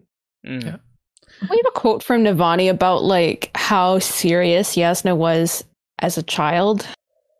Yeah, she says Like, something there like is that one never let me be a mother to her. Like I was Yeah, never yeah. a mother to her, even when she was some. We could we could find. I think it's one. like a quote that she's saying to Shallan, like after she passed, and like Navani and Shallan are finally like talking about things. I think. I think it was with um Dalinar, Oh, okay. where it's like okay. she's like starting to grieve, and it's like she never let me be a mother to her, Dalinar. But I, I do have two points, and like Mhm. um one is I I am highly skeptical of it being an unmade Ah, yes, same. because she's done the, they have all done the research and know what the unmade are now or now and so like in that moment where she's having these glimmers of memories like she would have remembered it's like oh yeah that that's like an unmade That's because actually she a good knows what point. Yeah, unmade yeah. are now I actually don't trust that. I think Brandon is very capable of being elusive and coy, even in these. Uh, Yeah. But my my second thing is speaking of like the potential changes this sh- could have on her character, which like we know like it was very pivotal. I think this is what set her down the path of becoming a Veristitalian, which we we mentioned earlier, but we didn't really dig into. Yeah. the Ver- Italians are all about finding the truth of what happened in the past, past, devoid of um emotions and like Myth. bias. Yeah. So I think like she would be very interested in like what did happen to me as a child. Mm. Especially if others didn't believe her. Mhm. I found the the quote. It's pretty interesting, actually. Uh, so yeah, Navani says she's she is talking to Dalinar. Um, in Words of Radiance, chapter sixty-seven, uh, she says she wouldn't let me be a mother to her, Dalinar. Do you know that it was almost like like once Jasnah climbed into adolescence, which would line up with this. Mm. She no longer needed a mother. I would try to get close to her, Mm. and there was this coldness. Like even being near me reminded her that she had once been a child. What happened to my little girl, so full of questions? Mm. So, yeah, Ooh. Adolescence like this was lines the turning up point. Yeah. with Agreed. this being a turning point for her. Yeah. Yep. And I wonder if that's just because Navani didn't believe her or wasn't there when Jasnah needed her. And then that's just left such a stain on their relationship that Jasnah couldn't open up to her anymore because she didn't know whether she was going to get hurt from it. Mhm. Yeah, that's I can very absolutely interesting. buy that. And I do also want to say, because I was thinking about the unmade thing, and now I was just reminded, like, wasn't Sja-anat, like, not very active before the return? And so I found the quote from Sja-anat's interlude in Rhythm of War. And Oh yeah. she's like, during the long millennia before this return, she'd mostly slumbered. Without her bond to Odium, she had trouble thinking. The Everstorm appearing in Shadesmar long before it had emerged into the physical realm had revitalized her, uh, had let her begin planning again. So I, I was like, oh, but it, it needed the Everstorm. But I was like, ah, ah, in Shadesmar. So, like, that could, I don't know how long the Everstorm did appear in Shadesmar, uh, which we don't need to get in the mechanics of that because that, that's, that's an episode right there. But that could let, allow Sja-anat to like act before Mhm. perhaps uh and perhaps as early as uh around Jasnah's adolescence perhaps What I, what I'm kind of curious about is the fact that Jasnah was released from this Mm, yes, asylum right. sort of a vibe. That has not really been the implication that I've gotten from the devotary that handles mental patients. Right. That there isn't really a recovery process. It's more if someone is insane, you put them in a dark room and that's it. It, So I I Ugh. wonder did It might just Jasnah just pulling strings. yeah, or was it more like people came to check on her and she was able to, you know, make herself seem sane? Yeah, long like enough to- suppress to the get them to let her yeah, out. I was like, I'm fine now. Yeah, I'm good. Uh, I and I and I didn't mean to imply like an actual asylum in in the same way that we see in in Mhm. Rhythm of War. My thinking was more Gavilar personally locked her daughter in her room for months at a time or whatever. Mhm. Not not that he gave her to to the Ardents. And then once he was satisfied that she seemed sane, he was like, "All right, you're out." I, I, I wouldn't see be surprised if I, ways. I, I, I think maybe they probably would have like one or two ardents, like very sworn to secrecy, Mhm. try to treat her in the palace. Um, but I do think that the treatment was probably similar to what we see, even if she wasn't actually in like a building that was Yeah. dedicated to that. Yeah. Surely Ardents They would advise people. Gavilar. Yeah, right, exactly. Mhm. Oh, this is very interesting. It's very interesting. I would like to present. Okay. I don't want to. This is not glib. I, I, I just want to be very clear about this. Is not like a glib or like whimsical kind of thing. Mhm. But um, as we talk, sort of like about paranoia and Jasnah's intense focus on what is true, that um, that Jasnah might have schizophrenia. Mm. Mm. Uh, I don't want this to be Hmm. like a sort of glib thing. Um, Hmm. and uh, if it doesn't go here, I'm not going to say like this would that we were misled or anything. Um, but just in the sense of like um, Hmm. someone not being able to trust her own feelings, her own senses, rather, Sure, um, right. and having an intense focus on being able to prove um, what what is true and what is not. To like do that like fact seeking, fact sifting. Yeah, sure. She talks about that with Ivory a Mm. little bit. In I think it's that chapter that that quote comes from. She talks about like not being able to trust her own mind is one of the things she fears most. Mm. Um, and I, I think that would be, I don't know if that is where Brandon is going with it, but I think it would be really interesting if sh- she did have, you know, even like a mild case of schizophrenia. And Yeah. I, I think there's, there's not a, Brandon has done such a good job of like showing a lot of really interesting neuroatypicality in ways that are really respectful and not, um, you know, not demonizing. And I think schizophrenia is one of those things that is often really demonized in fiction, but Right, is yeah, is a real Yes. condition that people have to live with. And I I think Jasnah would be a really interesting candidate as, you know, a very competent person who it, it's such an it, that it's a really interesting idea. I don't know if that's where he's going with her, but Mhm. it would fit I think really there well. are with her arguments against for sure, but it was just just with these pieces, um, it, it makes you wonder if that's where he's going. yeah, it's certainly an like, interesting idea.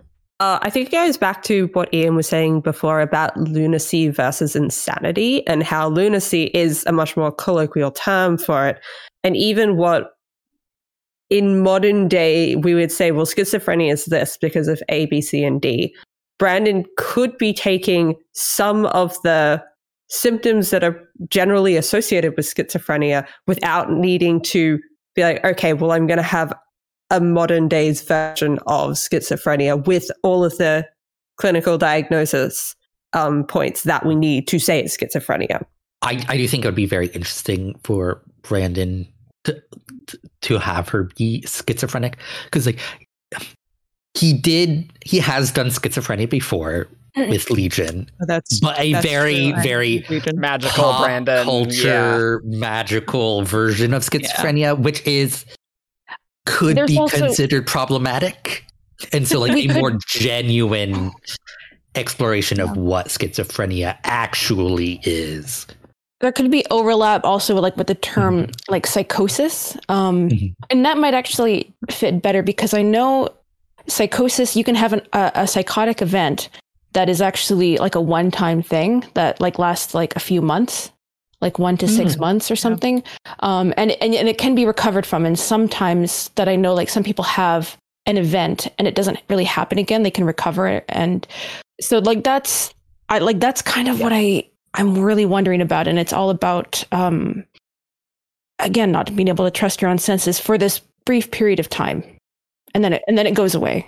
and it's having a lasting impact on her Mhm. from that. Because yeah you don't need to have you don't need to have schizophrenia to have a paranoid episode or to have hallucinations. Like those symptoms do not mean schizophrenia. They are associated with them but they can be for other things as well and you're right that it might have just been this is a one-off experience but it has scarred her for the rest of her life I, I have.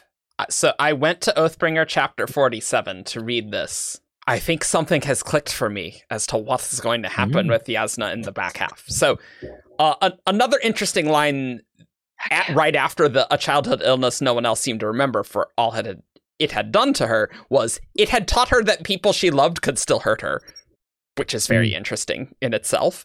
Uh, but then she's saying, "Have you ever wondered uh, how it would feel to lose your sanity, Ivory?" Uh, and she's talking and talking about, "Oh, I I let my passions rule me as much as others. Uh, in times of peace, my mind has always been the one thing I could rely upon." And then after that, it says, "Except once." Period.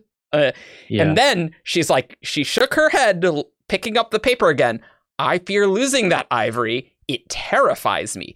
How would it have felt to be these heralds, to suffer your mind slowly becoming untrustworthy? Or are they too far gone to know? Or are there lucid moments where they strain and sort through memories? Dot, dot, dot. Trying to frantically decide which are reliable and which are fabrications. Dot, dot, dot. I don't know if you're following where I'm going with this, but I think Jasnah is maybe going to get some insanity like Herald's, or maybe she will be a Herald, and this will happen Oh. to her, and it will sort of mimic.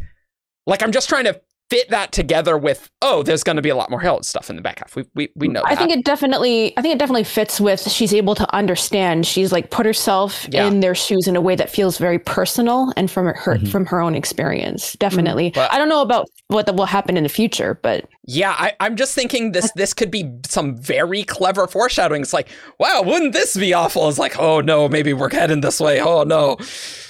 Yeah, I, I don't I don't think we're gonna get that. Um, and No.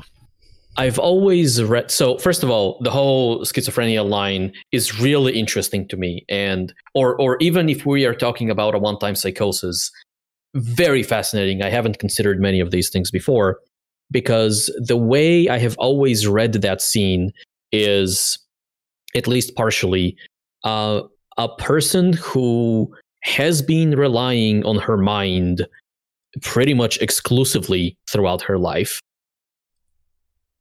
is is aware of how terrifying it is to not have control of that mind Mhm. um like that is that is something i sometimes think about like when i imagine old man argent what terrifies me more than the failing of my body is the failing of my mind Yeah. Yeah. and so it is very easy for me to imagine a scholar like jasnah uh thinking similar things Interesting. This is one of the aspects of Jasnah I identify very, very strongly with. It's like my mind kind of central to my perception of myself. Losing that is terrifying. Yeah.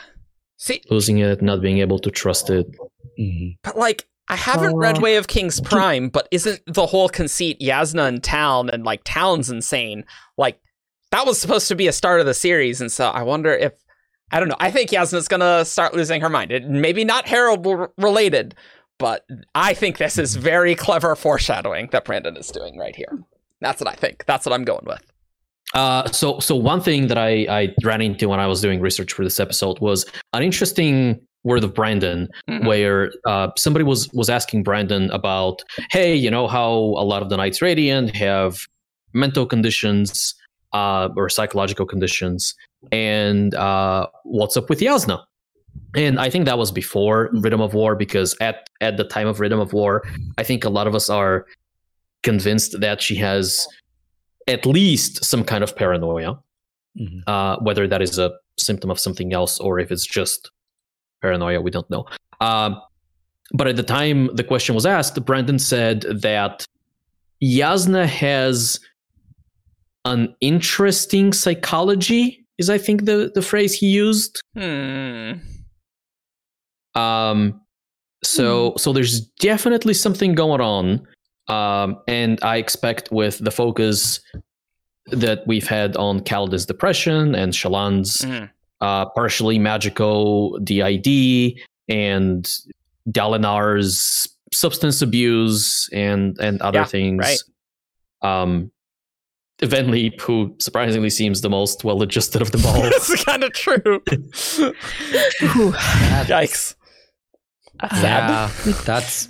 It Hmm. It would be interesting if Jasnah has a psychological condition that predisposes her toward paranoia and the idea that that has maybe been exacerbated by the fact that people are in fact trying to kill her. they are in fact I- out Yeah, together. yeah, Yeah. That think- doesn't help.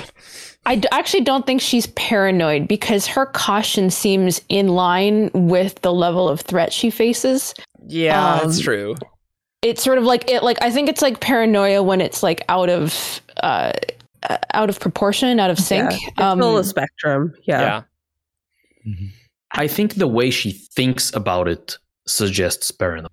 okay, I Mm. can see that. Yeah, like her actions are in line with what she's have, had to come up against. But yeah, the way she thinks, particularly in the scene where she's thinking about how she's got the the gems in her pocket, she's got the boat in Shadesmar, like that kind of really repetitive reminding oneself of everything that they've got prepared that plays much more into like the problematic aspects of paranoia than like the actual action she's set up to take. Yeah. Hmm. Because it, it's not that like yes she she's prepared for this sort of thing. It's like her being prepared is soothing to her. Like it that's a I think that's it's not like, like it's like okay she set up her um preparations and then she's fine like she doesn't need to think about it until it becomes relevant it's like she's it's the actively like anxiety oh yeah anxiety is like she needs to like double check it's like yes i did that thing That just reminds me of Steris, honestly. like, I have to do these Oh. things. I mean, the moment you say double check, Yeah. instant Yeah. Steris. Yeah. hmm yeah Steris is less paranoia though, Yeah, and, true, and true. more Oh, yeah. just Yeah, yeah. anxiety. Yeah, yeah. yeah for she's sure. got more of the anxiety without the the threat level behind it Mhm. Let's switch gears a bit from her past and more to some rhythm of war stuff. Uh, specifically, there's been a lot of conversation about uh, Jasnah's and Hoid's relationship. Uh, and so I think we should talk about how there were hints in earlier books that a lot of readers did read as Jasnah not being straight. And so let's get into that. Let's talk about Hoid and Jasnah. Um, because there's a lot to talk about there. Yeah. And and we have discussed this a little bit, especially like wi- within our our rhythm of war reactions Yep. and things like that. Yep. Yeah, I th- I think it is a really interesting topic because, um, especially in certain certain sides of the fandom, there was a very predominant belief, not just that Jasnah was a queer character, but almost that this had been confirmed by the text. I, I think for a lot of people, it didn't feel like speculation anymore. Um, and and so there there were some mixed reactions to the the Jasnah and Hoid scene because it it was sort of a surprise to to people who had been thinking that way. And um, I know I know I was one of those those people. I'm sure I'm sure Gray is going to share thoughts Mhm. on this. Um, but I I think one of the the passages that sort of codified this idea. Um, and, and and technically, Jasnah is queer in canon. Um, she Yes. is canonically asexual. Uh, be Hmm. clear clear about that. We have WoBs about it. Brandon has talked about it. That Yes. Her her canon sexuality. Yes. Just to just to make sure I am on the same page as you guys are. Um, we know she is asexual, hetero, romantic. Yeah. Yeah. Yes. Mhm. Yes. Okay. For now, I think there was. a Yeah, that was the word, on for there. now. for now. Mhm. Um, but I think a lot of people had interpreted her as a version of queer that was leaning towards women. Um, I think most uh, most of the sentiment was actually, well, the one thing we know for sure about Jasnah is that she's not interested in men. And Yeah. then it was kind of surprising. like, Um, can I read the quote like from Words of Radiance, Yeah. chapter one? Because uh, that's the it's the hard to one. read that as uh, like uh Jasnah and shallan are talking about the causal with shallan to Adolin, and Jasnah's like, "It doesn't bother you at all." Jasnah said, "The idea of being beholden to another, particularly a man." And Jasnah's like, Mhm. "It's not like I'm being sold into slavery," Shallan said with a laugh. And then she, and then Jasnah says, "No, I suppose not." Jasnah shook herself, her poise returning. It- it- I can very Yeah. much understand where people are are reading that from. Mhm. Yeah. And like that's the big quote, but if you actually read the the whole passage, Yes. there's a lot of really interesting body language that we get from Jasnah about like she's bewildered by the idea that Shallan is not upset Right. about this betrothal. Right. And uh it's it's some of the most sort of out of her element and off put that we ever see Jasnah Yep. in that scene. Mhm. Um, and I think that particularly a man bit like really did a lot of Yeah, work on this yeah. headcanon Yeah. Mhm. a, a lot of people took away like, oh, Jasnah doesn't like the idea of marriage in general, but she hates the idea of marriage to Sure. a man, which um And you could have just stopped the quote before the particularly a man, and the sentence still holds, and it stood, still could have gone on as it did.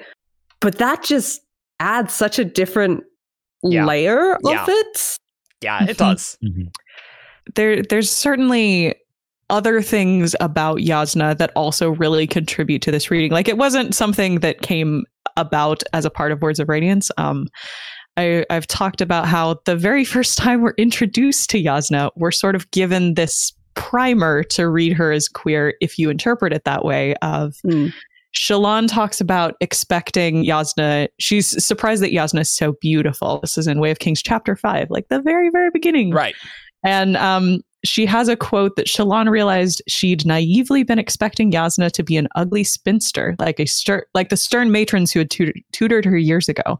How else could one picture a heretic well into her mid thirties and still unmarried?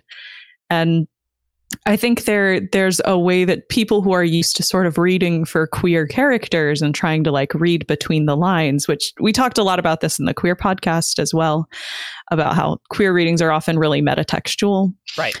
Of could read that line and be like, oh, probably because she doesn't want to be married. Maybe she's not interested in men. And taking that sort of line right as we meet Jasnah and then running with it and having the text be pretty supportive of that idea all all the way through until Jasnah and Hoid kind of pops up Right. unexpectedly.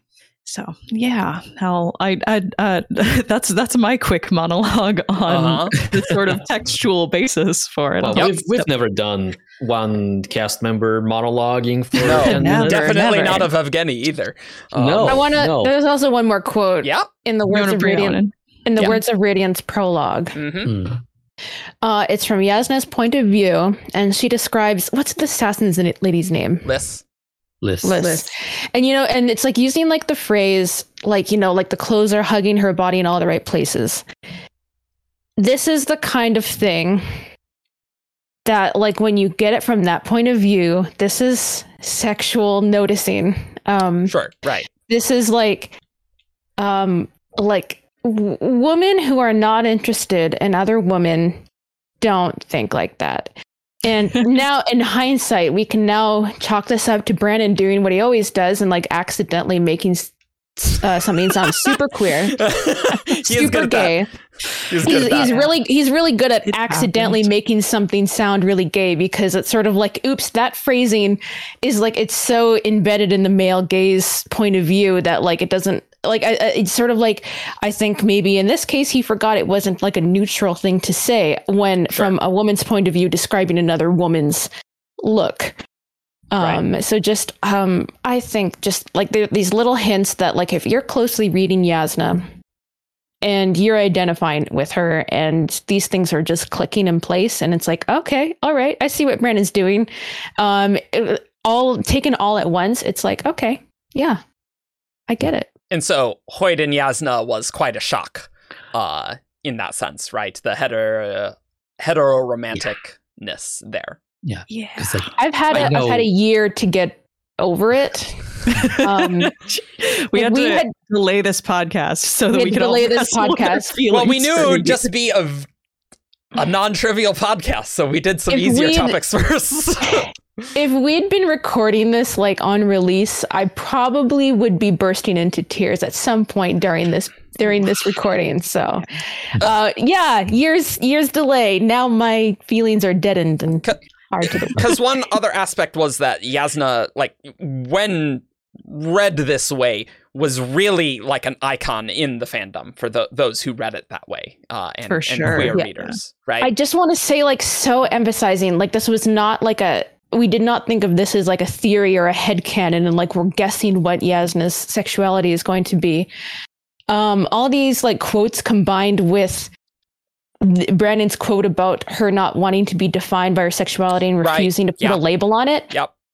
we we often see like in any kind of media like that gets ends up on a screen like uh, a character who refuses to put a label on things is not entirely straight and this is sort of like the meta context of like reading Jasnah and Brandon's words about Jasnah in this way. Um when someone like refuses a label why why would someone refuse to just say they're straight? Yep. it doesn't really happen. In this society it's like oh no of course i'm not gay. You know it's sort of like it's not like a it's not like a big deal to just say oh quickly i'll like i'll clear the air here. Mm. um but when someone coyly refuses to make a statement about what they are there's something there so we like that's something we look at and go oh okay all right there's something going on here um so it's a, there was a lot of in text and metatextual Yeah. interpretations going on with this Yeah. It, and in my opinion is that Brandon like was just being very genuine. Like he didn't want to like talk about Jasnah's sexuality, and it's like she probably like is someone that just doesn't want to talk about it in Right. general, Yeah. and wasn't quite aware of how that would come across, like Yeah. given this reading and how. Brandon being Brandon just didn't know what those words would suggest. Yeah. And so like and I know like personally for me, like I was more in the asexual camp than in the um likes women camp. And obviously like I'm a guy. So it's like it's I I don't see the like it wasn't as hurtful to me as it was for some other people. But I know reading it, like the little offhand comments about um Navani makes about like Jasnah and Hoid potentially being in the, a relationship. I'm like, oh yeah, like that's totally not happening. That's So definitely funny. red hair. Like, that was the- think this is happening. The What a biggest great joke, joke. until it Yeah. wasn't. and then it, it it's like, oh, okay. Um pl- like kudos for making her ace. Hoid not the person I would have put her in a relationship with. This is an interesting choice. Hmm. Yeah. Uh, I it's it's an interesting choice. I don't hate it. It's just like this is not endgame. I'm Mm. interested to see the repercussions of this. I wish I- it was a choice that wasn't romantic, personally. Like, I do think they have very good dynamic together, and we've seen things leading up through the other books, like when um, she comes back from Shadesmar and they meet up then, their interactions throughout, like, most of Rhythm of War. I think those interactions were great, and I don't see why it had to turn romantic. I would like to have a male female friendship pair who are as close as romantic pairs can be But not in romantic. this world. And this was this seems like the prime chance that Brandon could have gone with and he didn't. I do want to jump in before we start getting into Hoid while Uh-huh. we are still on the subject of Jasnah because it, it seems like the conversation is shifting and Uh huh. I would be remiss if I didn't talk about Jasnah. Okay. Yeah. I have always read Jasnah as as straight. And at, at this stage I realized that a lot of the reason I've been doing that is because that is the default for me. right? Right. I I read books, I read fantasy, I consume media, and because I am straight, I assume, and and I I'm not really uh, uh, embedded as much in uh, in the community. I just assume everyone's straight until they aren't, which mm, th- there are conversations to be had there. Yes, Anyway, absolutely. So and and so I got to the words of radiance, and Jasnah is speaking with Shallan, and and being baffled by the idea that um, someone might be not bothered by the idea of being beholden to another, particularly a man. And I just I I drew upon my own life experience, and I went, that's normal. Like I, it's because so so there are people who really go into the whole marriage thing, right? Mhm. They Uh-huh. they really dedicated themselves to to uh, a life being with a single partner, and I wouldn't say I disagree with that, but the conviction of of some of those people is a little alien to me. And so it is very easy for me to imagine a character who is like, but but why would you want to dedicate yourselves to that yourself to that when you could do other interesting things that don't require a partner? Um and and, and so Jasnah always like I never got the queer read of Jasnah. And over the past, how long Rhythm of War has been out? A year? Little over a year. Little Year. over a year Yeah, when this podcast exactly. posted. Yep. About a year. Um, so over the past year, uh, a little bit more because I've had conversations with beta readers and and people like that. I now see the queer read, and so it has been really interesting to me to compare the two versions of Jasnah, the one that I kind of always had, and the one that I defaulted to, and the one that other people defaulted to, and examine how how different those two versions were because in my version i, I when, when brandon says Jasnah doesn't want to be defined by her, by her sexuality i'm like yeah that makes sense i also don't want to be defined by my sexuality i want to be defined by the person that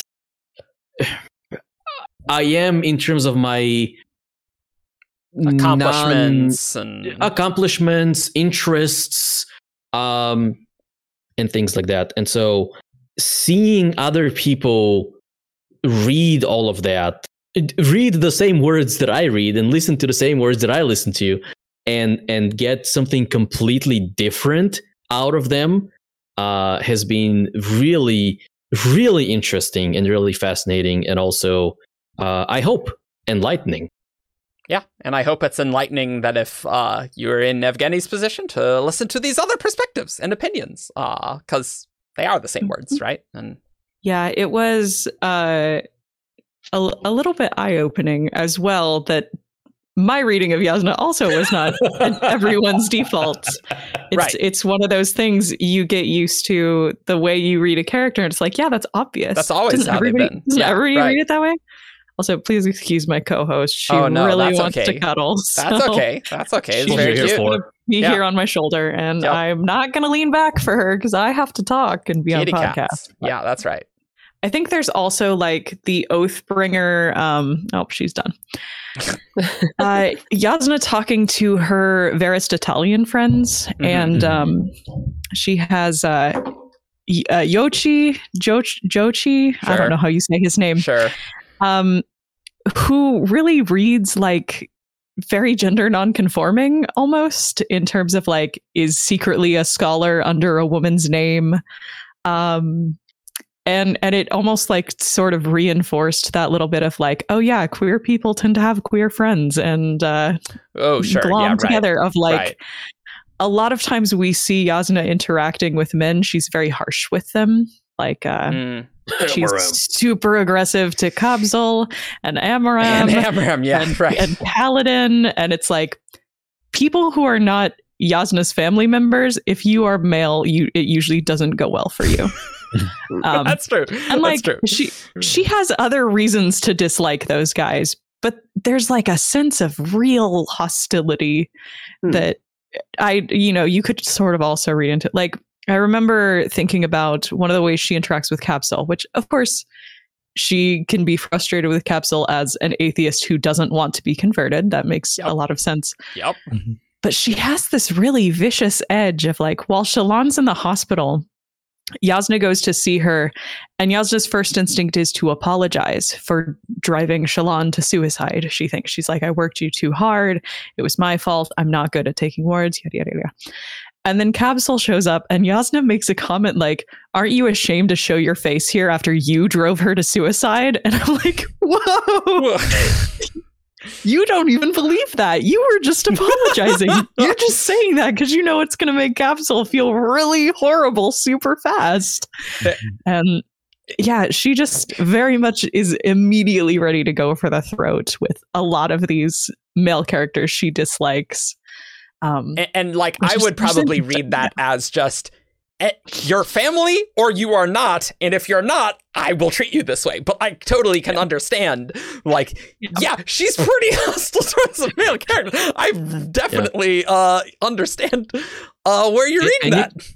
You can justify Kabsal. You can justify Amaram very easily. You can justify Amaram trivially. super easy. exactly Yeah. Um, it's harder to do the reverse significantly. It's, Uh, it's one of those things that's like ev- we we talked about this in the queer ev- episode too, but like consistent with versus evidence for of Right. like once you've gotten the idea in your head, you can snowball a lot of details Right. into this is consistent with it and Right. and it helps even though in a vacuum those things aren't like this is proof that this is the way it is. right exactly mm-hmm. Sort of a vibe. go listen to that episode this is very good It's a good and in in retrospect, as you've been talking about this, I've been thinking about you know default reads on characters and stuff like that, and there has never that I can remember until Rhythm of War Chapter ninety nine, which is Jasnah POV with Hoid. There has never been anything that suggests romantic or sexual interest on Jasnah's part True. towards Mhm. anyone. There is some bits about repulsion, maybe the fact that she doesn't seem to like marriage and or men. But if we are going just purely off of strict canonical evidence, there's nothing. Uh, other so- than maybe the skin being uh like towards Liss as was mentioned earlier but like that Mhm. not really Oh, like sure. Yeah. I Right. Yeah, I, I didn't even remember that. No, Yeah, yeah, no evidence that like Jasnah has had a romantic partner really. well that's yeah that's certainly true Sort of right yeah totally So I can I can very easily see how the Hoid thing was like, wait, what? Yeah, see, it, it's so interesting because when I read that, I'm like, okay, yeah, that's one of the two people Jasnah could have a relationship with in the Cosmere, and the other one to me is Khriss. I'm like, yeah, sure, that makes sense. You were robbed. Khriss Jasnah. I mean, Khriss so Jasnah good. would be great. Like, I would, that would have been great. And I feel like there's some Yeah. plans with Maybe Jasnah. one day. Maybe one day. Maybe Uh, one day. Come on, Brandon. We're holding out Khriss, hope. Khriss Jasnah has been one of the the the ships for her for years. Oh, yeah. years and years. And that'd be great. Mm, But like, Not just since, yeah.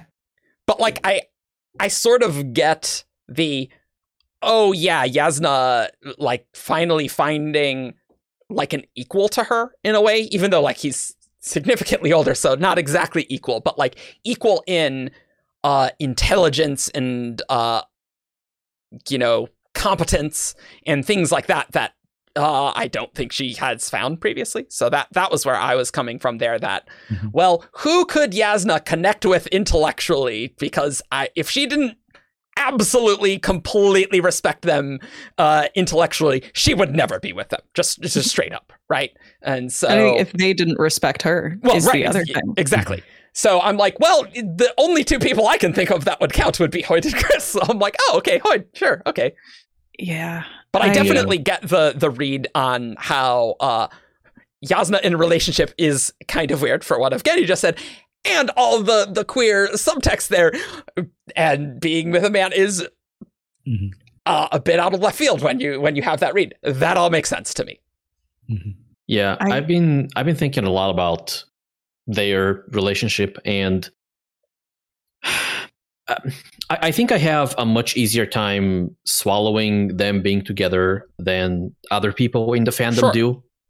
Uh, because it doesn't personally bother me that she is uh, uh, uh, to some capacity straight. Yeah. Right. This being said, their relationship doesn't feel right. Yeah, and Like I can Yeah. having having read the book and having read the chapter, right?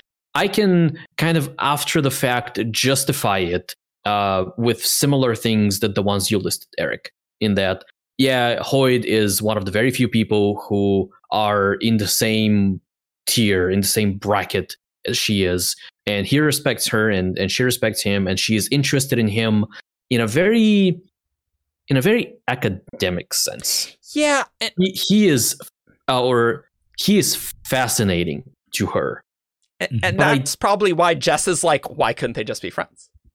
Yeah. Yeah. Right? I, Um, I can imagine them being just like the most powerful duo taking over the Cosmere. And they can do that with the power of friendship. Co-conspirators. Yeah, sort of. right. Yeah, that doesn't need to be romantic. Yeah. I, And I get There's that. so many more relationships out there between, uh, like, besides like romantic or like romantic partners. And they they could have gone down the friendship route. They could have gone down like the more academic, we're just going to work together as partners route. There, there are so many other ways this could have been taken while still maintaining them as like this duo together.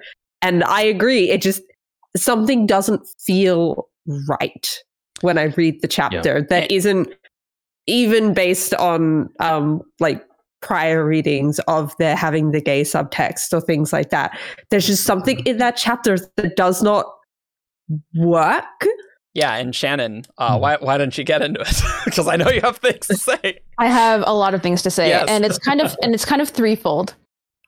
So, um, Brandon also released like a really long adaptation for chapter He did. seventeen, which is kind of like it kind of like also influences um, the whole reading here because this is Brandon coming out and saying it directly because he realizes that he finally has to. Yep. Um, and that's like I'm totally on board with Jasnah being asexual. I'm asexual. Rad. This I love it.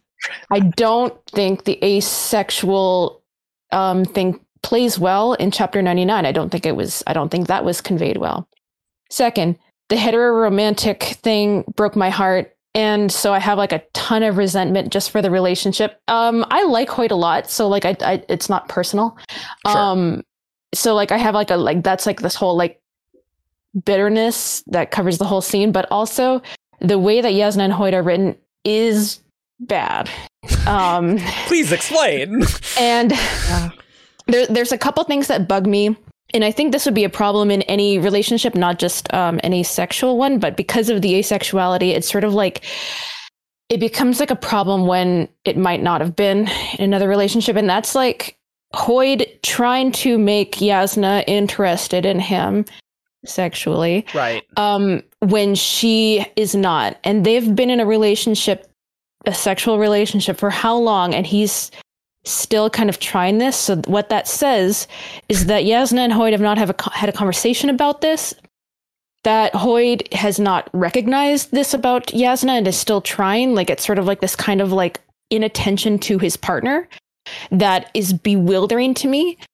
Um, you know, and like, and it's sort of like if if I didn't I, I have to put this in the box of like this is Brandon's first go at a scene like this, mm-hmm. and I, I just have to like not make it personal about Hoid because if I was so inclined, like this this would cast Hoid as like dr- not a great partner, not a great guy because this is so inconsiderate of Jasnah's feelings, and also that I have to believe that Jasnah, who in every regard up until now has been very firm and clear with her boundaries has not expressed this to Hoid ever for some reason. This is just like this mysterious thing that she's not telling him about or they're not talking about working through it in terms of like what sex means in their relationship. It's just kind of this really awkward Jasnah is going to talk about her not being interested in and and stuff like that while all the while just like letting Hoid do this thing of like kissing her hands and it's like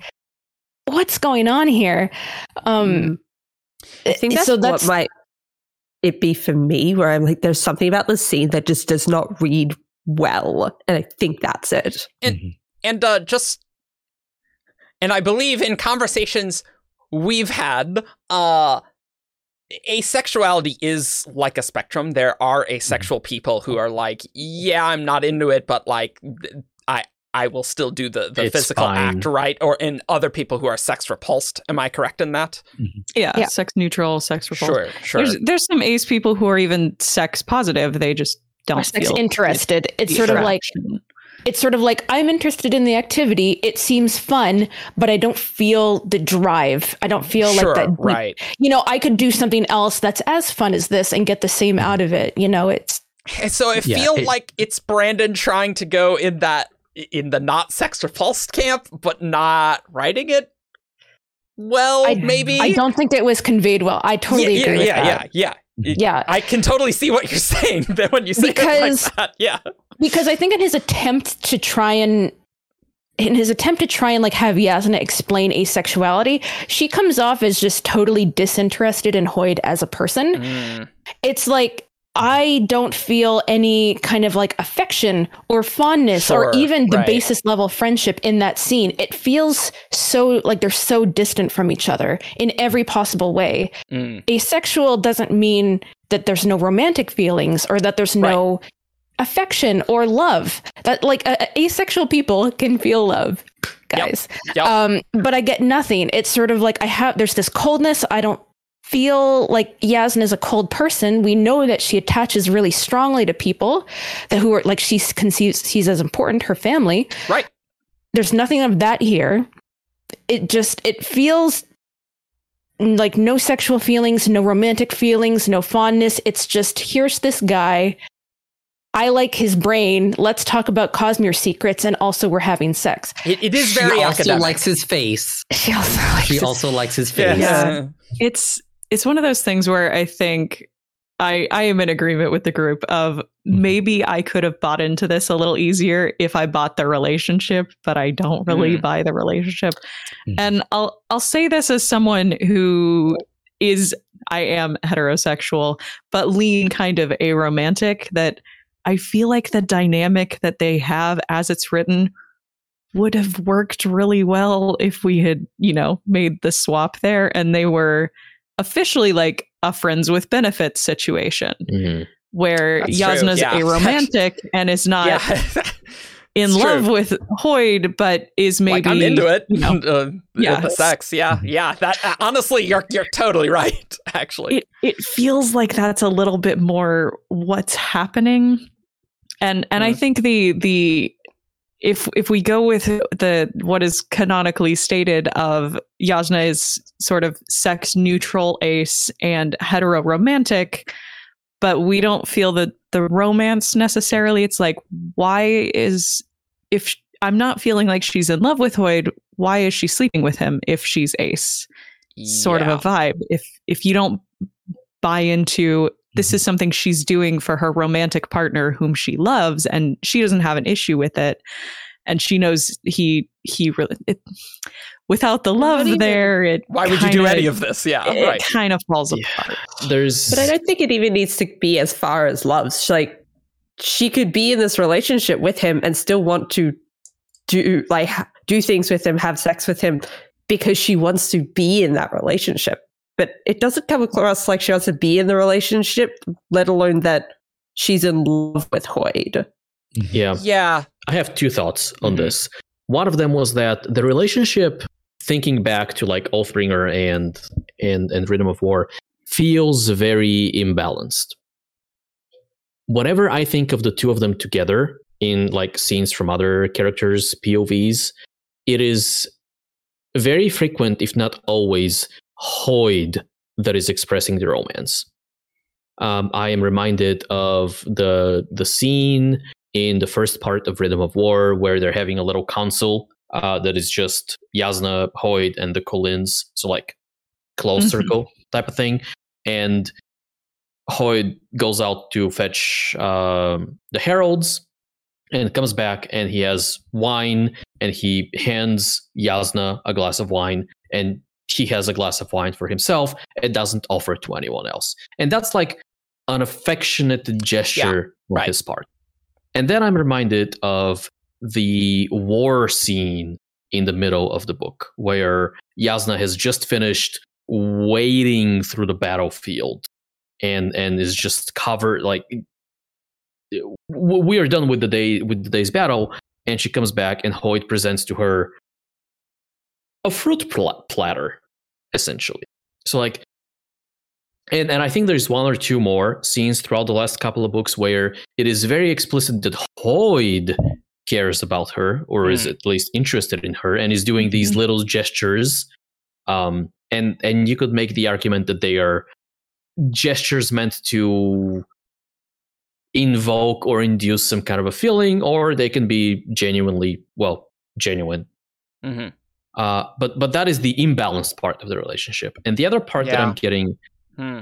uh, is that based on on this chapter 99 this this scene between the two of them there there's a little bit of this yikesy yucky feeling of a transactional relationship between Yes. Yeah, yeah. Yes. Right. there's there's the feeling that she is she, she's definitely not sexually attracted to him Right. um, the chapter doesn't really do a good job at conveying romantic attraction what Mhm. it does convey is that she finds him fascinating and that might be an actual quote from the chapter. Like she is interested in the things he knows and he is obviously willing to share those things to an extent but there is sex involved.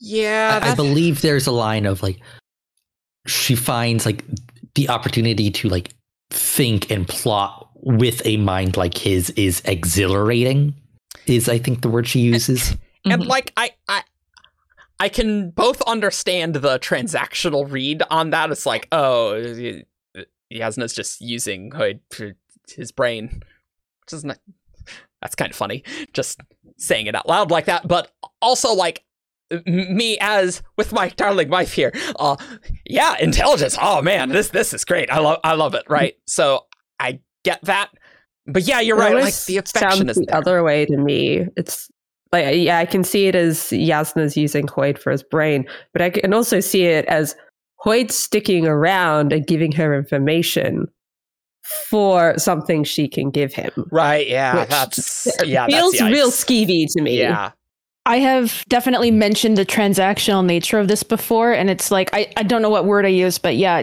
uh, Evgeny is definitely saying something I've definitely brought up, and we've discussed this so much over the last yeah Oh, year God. and whatever.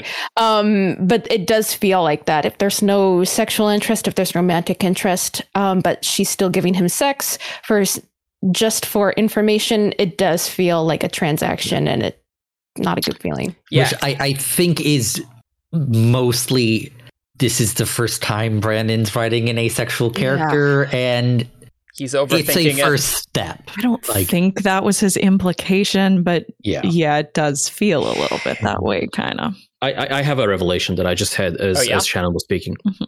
So I think for me personally, and this doesn't necessarily need to be the the the one and only truth to all of this. Yep. I think what bothers me is not the imbalance as much as the difference in interests between the two of them. So hmm what I what I'm getting from Rhythm of War, really from all the books, but it's mostly Rhythm of War, is I'm getting Hoid, who is interested in at least one way in Jasnah. We know for a fact he's interested in her sexually. I think he's also also interested in her romantic.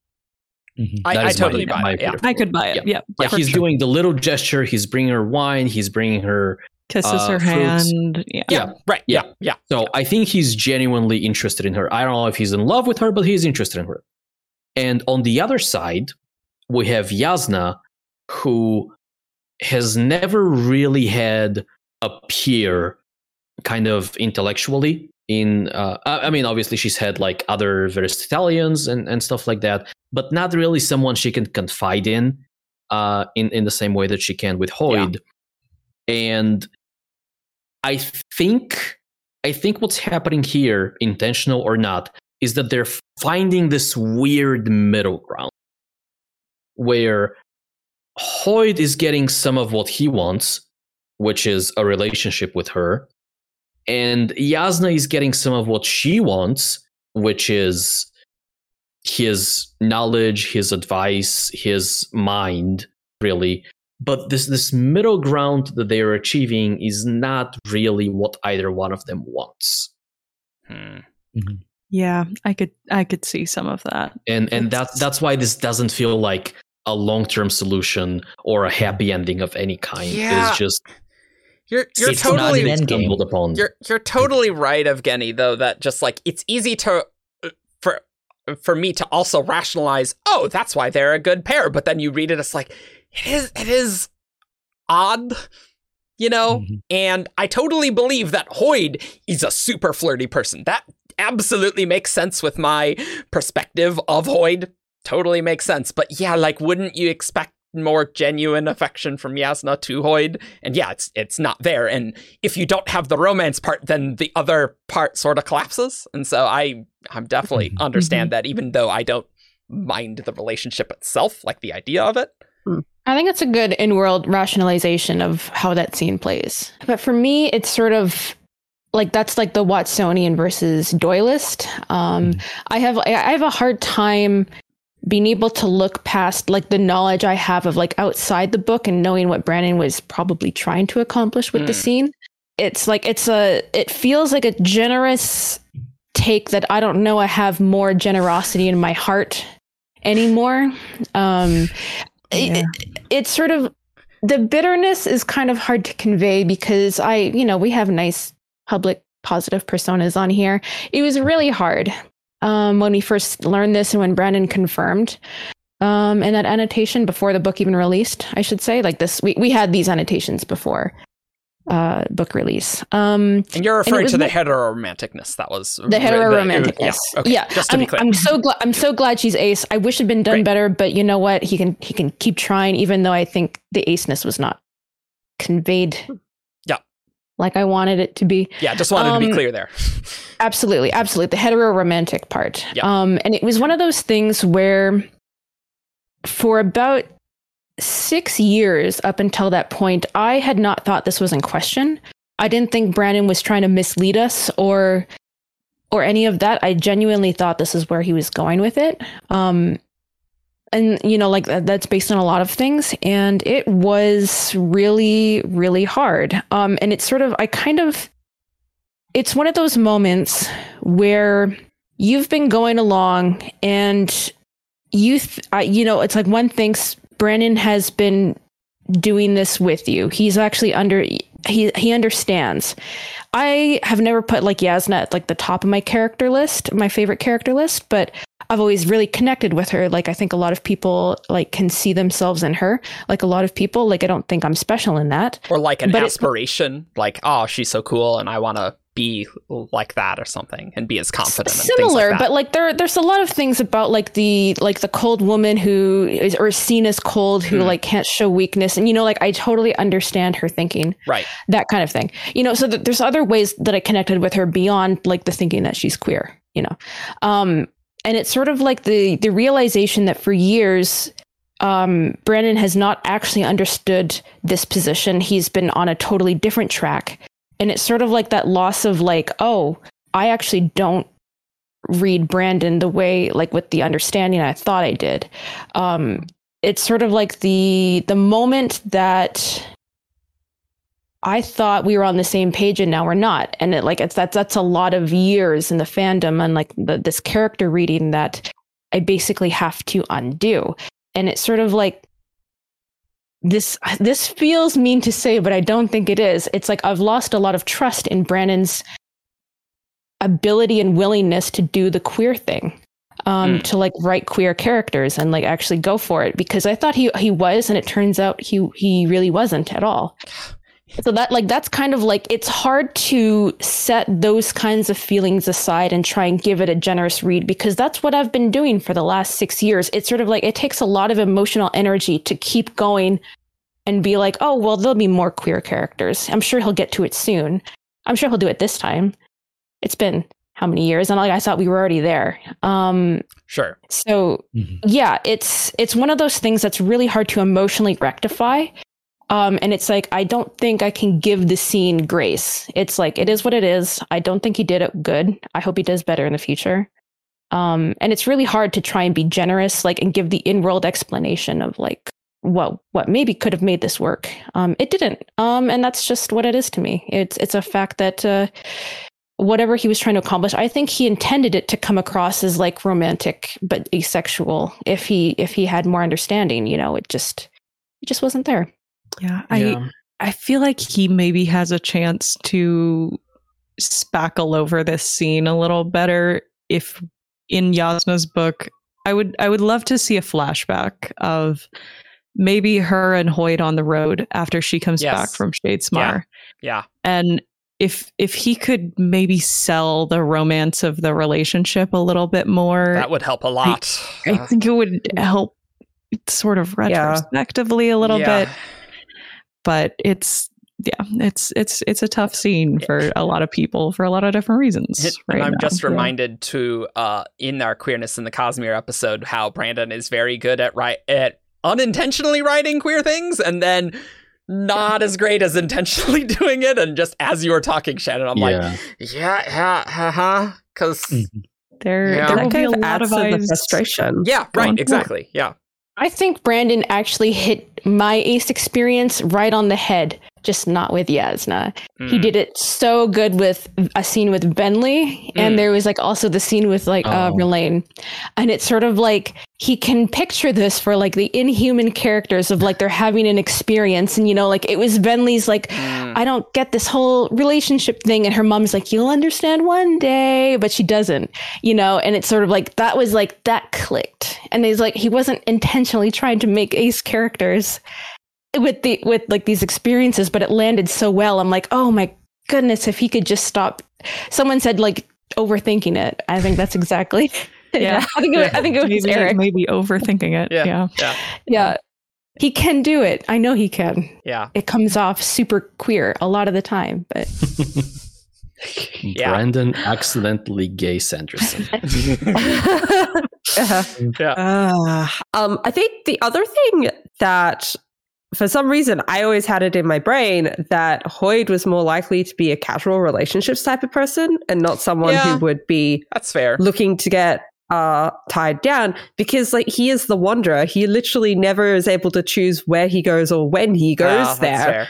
and he has such this light relationship with all the people that he meets and even i think he's told we, we've never heard of any family or dead lover or children for Hoid ever. And anytime he does uh, mention a relationship of some sort uh, of some variety it always is in like a fleeting way. Like i think he he mentions dancing with one of the fused at some point and Ah, maybe yes, there was more of a relationship there or there was less of one. But it's not oh i have this like in-depth romance with this character at some point. Hmm. we've never had that from hoid so it seemed strange on two parts to me for him to then end up with jasnah. One because he's like this. But jasnah i do not for a million years think she would go into like just a casual relationship without uh, uh, without something having to prompt it to begin with so it feels like we've got someone who is very very picky about who she's going to be in a relationship with with someone who I've always had the vibes is just like here for the summer, out after that. And that that is that just does not mesh very well. especially with the nature of being immortal like like that Yeah. the, the problem with that is do you really want to set your roots down because you'll outlive them you know Yeah. I can't remember if this is a word of Brandon or if this is actually in chapter 99. But like Hoid, like it is said that Hoid was surprised that this relationship happened. i i think Like, he wasn't in chapter expecting to, like, Yeah, so it's like there. I can definitely see him usually being the wanderer type. And this is an exception for whatever reason. Mm. Yeah. Author Yeah. fiat. He's I mean, I can a see more. the appeal of Jasnah. I get it. She's great. he, Hoid is also a little more invested on Roshar that he is in Mhm. any of the other places Yes. we've seen him. So Yeah. that weighs just a little bit more heavily in that direction. Mm. I I have a little bit of a sense of because chapter 99 also leans really hard on Jasnah's paranoia. Um and I almost feel like maybe Brandon's intention was the fact that Jasnah seems to trust Hoid is sort of the foundation of mm. her feelings for him Yeah, sure. but I, I don't think it's really developed enough into that of i could see that potentially being a foundation for romance of she believes hoid is on their side he's like one of the few people that she trusts is not going to betray her and like family. feeling a sort of safety in that but i i don't think that idea was was fully developed or fully shown in the scene that they have together unfortunately It was like she was and, and struggling maybe with it trust. was yeah, yeah right. maybe it was in brandon's head like this is why jasnah loves hoid and it's but it but it didn't come across well enough it is difficult because Brandon is being so coy and so like there's so few Jasnah POVs, right? And so chapter 99 has to do a lot, right? yeah And honestly, probably could have done a lot better if we had like more set up and like built built it up rather than just like it's a thing, you know? And it, it's hard to Yeah. do that in a chapter Yeah. unless you're like totally on board instantly, mm-hmm. right? I don't know. Yeah, and if it when people so think your one-sided. foreshadowing is a red herring, Yeah, There's that's an not great. issue. Yeah. Yeah. a funny inside joke that the reader knows would never happen Ha, ha, ha, ha. yeah not, I am Uh, not a good one. the number of posts that came out when chapter 17, 17, came out yeah. with the Hoy Jasno um, tease and the number of people online who thought it was a joke. Yeah. And then, like, oh was no. If if that's Yeah. not you, that's okay. But there were a lot of people who, who Yeah. had that read. Yeah. I I mean I remember seeing people who were like, "Oh, lol, this is so funny. Can you imagine to be terrible?" And then like you, they might have a follow up post like, "Wait, you guys don't actually think? No, no, no, no, no, no, no, no, no, it couldn't be." And then like, yes, yes, but Uh, yes, yes, it could be. but And even even I, who has always been Yeah. comfortable with the idea of Jasnah being not only heteroromantic but also heterosexual, to me that read like the two of them playing into the idea of Mhm. you know Ah, sure. the queen and her jest, uh, jester or the Right, king and sure, sure, like sure. some mistress, like them allowing these rumors to propagate so that when they, They end up not being true, use- it can throw people off, and Right. that gives them a political advantage. Right. Yeah, that's, that's a totally fair read. With it also being the, the the king and his jester, and we've seen for most of the series that the king has a wit, and now the king is a queen who has a wit. But of course, it's a female and a male, so therefore there must be something else going on there, right? Mm. Like, it just felt like that joke being made as well. Right. Yeah, yeah, yeah, yeah, yeah. Yeah. Mhm. And and this is not to say that if the Hoyden Jasnah chapter worked for you, we're not trying to take that away from you like that. I'm glad because I imagine the people who are disappointed wanted it to, wanted to Well- like feel it as as well, right? And like get it. Uh I think the intent was for it to work. yeah, yeah. Mhm. Yeah, so uh winding down the podcast, we'll we'll have other things talking about Jasnah. Jasnah's gonna be here for a long time. Don't don't you For worry. sure. We didn't touch everything, but hopefully this was interesting to you. Uh, a few interesting open questions.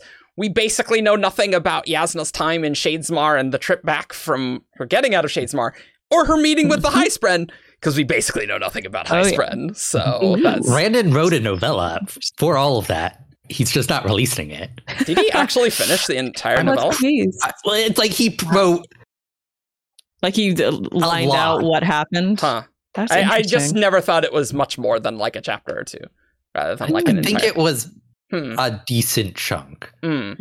I would like this novella now. Yeah, that'd be great. Uh, and then just an open question of her seeming to soulcast from afar during the lesson uh, and not like Yeah. touching them. Yeah, uh, but it's- that- it's always been interesting to me because even at the end of Oathbringer, when the realms are so close together and like she is yeah, as powerful there as she's ever going to be, I think she still needs to like touch MRM soldiers to like propagate this chain reaction of a soul casting. uh, that might, might just be Brandon didn't have the abilities figured out in Way of Kings. Uh, yeah, well. like I, am willing to chalk that up to like what we call like pilot weirdness or first episode yeah, yeah, yeah, weirdness. right, Mm. exactly. Yeah. Yeah, yeah.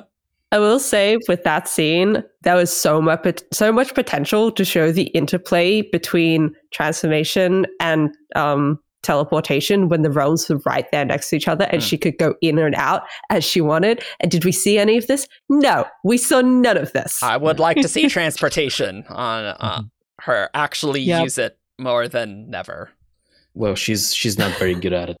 Oh, I'm but she could have. She wasn't that scene. She was so good at it in that scene.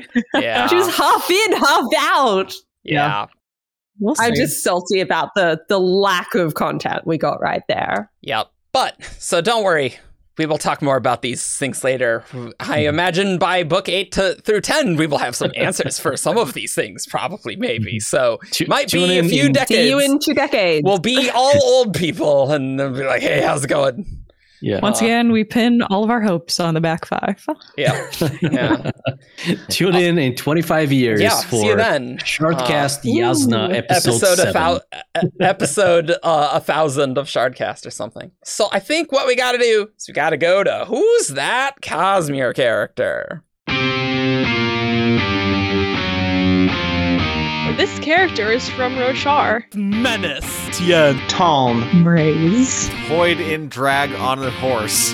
it's time for who's that Cosmere character? Caw.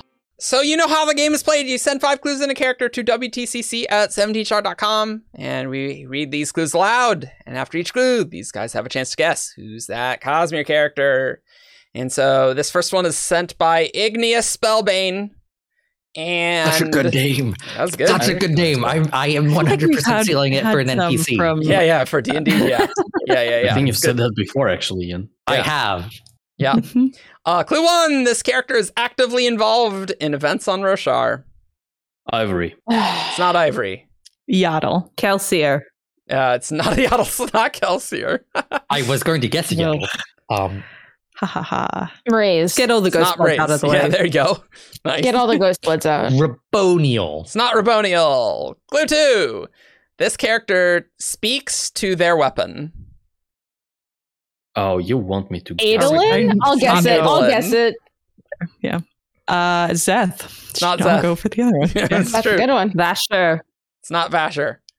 Ooh, that's a good Sazed, aka Harmony. No, one. Speaking clever. it's the weapon. Nice, nice. That's That's- deep. yeah, that's That's deep. That's a good one. um Metaphysical here. Uh huh. yeah. Harmony sword. Did anyone anyone guess uh Kaladin? Nope. I don't think so. I'm guessing Kaladin. It's not Kaladin. Oh, right, because all the sprinter weapons. All of his friends. Yep. yeah. Clue Oh, three. This character is connected to a splinter, capital S. Good God. Con- connected capital C. Alan- Connected, capital C. It's not Dalinar. Let's get all Eleanor's also a good guess. Somebody did guess Vasher, right? yes. Yeah, Yeah, yeah. okay. Vasher can guess. Yep. Connected to a splinter. Uh, Do I know what it- My guess is my guess is lift. It is lift. Hey. Wow. there you go. Nice. Uh, so clue four was this character stuff. is a human female, and clue five, this character is remarkably young. Mm, yeah, nice. So our next one is sent in by uh Dustbringer four seven six nine. Nice. Uh, It's a lot of added those bringers. Yes. All one of them. that we- Two, two. Sorry, excuse me, two that we have so far. So c- clue one: this character's name, first name, is almost symmetrical, off by one letter. Shallan. It's not Shallan. Navani. It's not Navani. It Was Palai. It's not Palai. Palia. I don't, I don't know. I don't know how to say her. Uh, sh- Let's just start Oh. going through all the heralds, shall This- we? This is um. Vin. Oh God, I'm trying to think of. I'm wondering if this is not a Rosharan character. This is just like somebody who happens to have an almost symmetrical last. That name. would be clever. I Um, mean, Uh, whatever, Vin. I'll I'll do It's it. not Vin. Cool. oh that- no, now I have to guess. Yes, you do. um, Because I can't think of anybody. Uh, let's go with um the the dragon Korovari. Oh. What what's her name? What's her name, Ian? Or Colin- Valley Vavastri who brings the dues at dawn. there you go. I was like, she has like another name. She has like she has mul- they all have Uh-huh. multiple Uh, interpretations. Korvari is the Alethi. yeah. Yeah, It's it's the it's not her. Alethi It's not the her. Alethi do symmetry. So I was like, I mean, Koravari is not Oh, anywhere near knows? symmetrical. Clue two. This character are. has died. Is it? I don't know the name, Okay. but is it the girl in Kholinar who joins the ardentia, but then Oh, Pai? she, I yeah, no, Pai. no, it's not. Okay. It's not her. I think that was Uh, actually who I was thinking of initially, and I was like, "There's someone who starts with P." Oh, right. Yeah. I'm yeah, yeah. gonna I'm gonna guess honor. It's, it's not on her. yeah, this does. Yeah. hmm T- t- uh, t- tin. Oh, what? Not sure. tin. Cool. Oh, three the letters. three-letter I'm taking all the three-letter characters because I can't think of anybody. Are we on clue two or We're on two? clue two. we're on clue two. Okay, I, that's I have why I couldn't written think of a second clue. Um, mm, Battah It's or not. Battar. It's I don't her. remember which one it it's not actually is. her. Female heralds one, please. Oh my god! Like I'm trying to think of like outside Stormlight, but um, the, the name one is killing me. I I'm so know. I, I, I might I have would. to- I would say may, maybe maybe don't focus on that one too. I might have to ignore it because like Oh, yeah, my Yeah. brain is having a hard time Yeah, like yeah, yeah, yeah, yeah, finagling with that. Okay, has died. yeah. That's right. Is it the ruin? Because if you replace one of the vowels in ruin, you get a symmetrical. No, you Let's- don't get a symmetrical. Uh, Aona. It's not Iona, and it's funny reading that because I'm just like, that's my cat. Uh, it's not the I vessel anymore. I have a Um, guess, okay. clue three: This character has never been seen on screen. Oh boy. Dang it! I was gonna guess Amaram. I thought that was a really clever guess. yeah, is a- but he's on screen. Uh, It's okay, never well, been seen on. Uh, screen. I'll Rip that idea. I'll do the other pair. Let's go Skai. It's not Skai. no, there you go. That- that- that's You, not you symmetry said their first name Their Is first yeah. name is almost symmetrical. Oh, is Amra it really number. Da? It's not even. all right. Yeah. All right. Someone dead. I, I don't know if seen uh, screen. Uli Da, i- if there's those are first last names. To be honest, There's they are separated by a space. I mean that's true. That's true. I, I don't doubt that. I hate this. This is so. this is killing me. Whoever sent this, Igneous. Yes. Or no, this was Dustbringer. No, this is the not the This four was thousand Dustbringer. Dustbringer. Yeah. Dustbringer, you're killing me. No, right I. I will say the next clues will be helpful. How about that? Ugh, She's- I still she's- have to she's guess coming for after three. you, the Springer. Okay. Is it is it Tanavast? It's not Who Tanavast. has Annabest is honor. I think that. Yeah, and Yes. Evgeny already guessed that. Oh, I thought we only had uh, Guys, symmetry. cultivation. Think that's not how They- symmetry he works. has a weird symmetrical fake name, doesn't he? Tat- tat- His- Tanavast. You love that, Tanavast. yeah. I think all the all the kind of significant figures in the like get Alethi symmet- symmetry Eilish, names. What are you doing? Um, oh my god. okay, I have to guess before we can move on. Um, um, Well, okay, died and never been on screen. Died Yes, and never been on right. screen. Correct. Maybe I'll just go for another dead shard. Okay. Um, You don't have many to choose from left. no, I don't. We've got through That's true. many. Died, Doing- never seen on screen. Dead shards are a pretty good. Uh, we've actually option, we've actually. seen we've seen ruin and at. Uh, Yeah, we did Uli Da.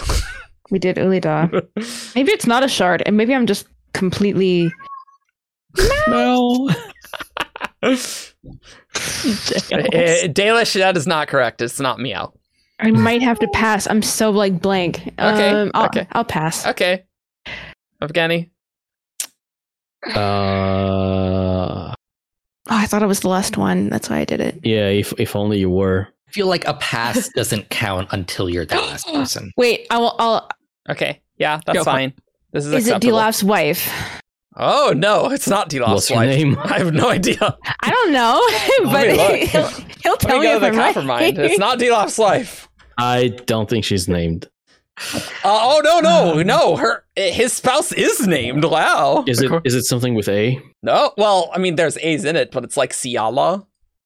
Oh, Huh. I- Oh yeah. Okay, okay, okay. You're like, oh yeah, I remember. It's like, I don't.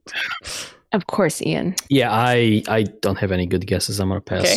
Okay, Yeah, all be- right. Well, this, this this next clue will be, I I think, will help immensely. This character has been imitated by a kandra. What's his first name? No. Does the Ah, Jess is correct. It is Renoux, I was and his first Hey, name is Kevin. Final Empire. Hey, nice. Uh, his first name Wow. is Tevin. Oh, yeah. Yeah, which It's is like why I was like, don't focus first on that too much, because Wow. That's a tough one. Yeah, that was good. That was good. Yeah. Uh, I I thought you said Kevin. yeah, Kevin. I don't remember Kevin anything Renoux. about Kevin Mistborn McKenna. era one. You Right. could have. You could have told me anything. Yeah, yeah. His Yeah. name's Kevin, actually, by the way. Um, Yeah.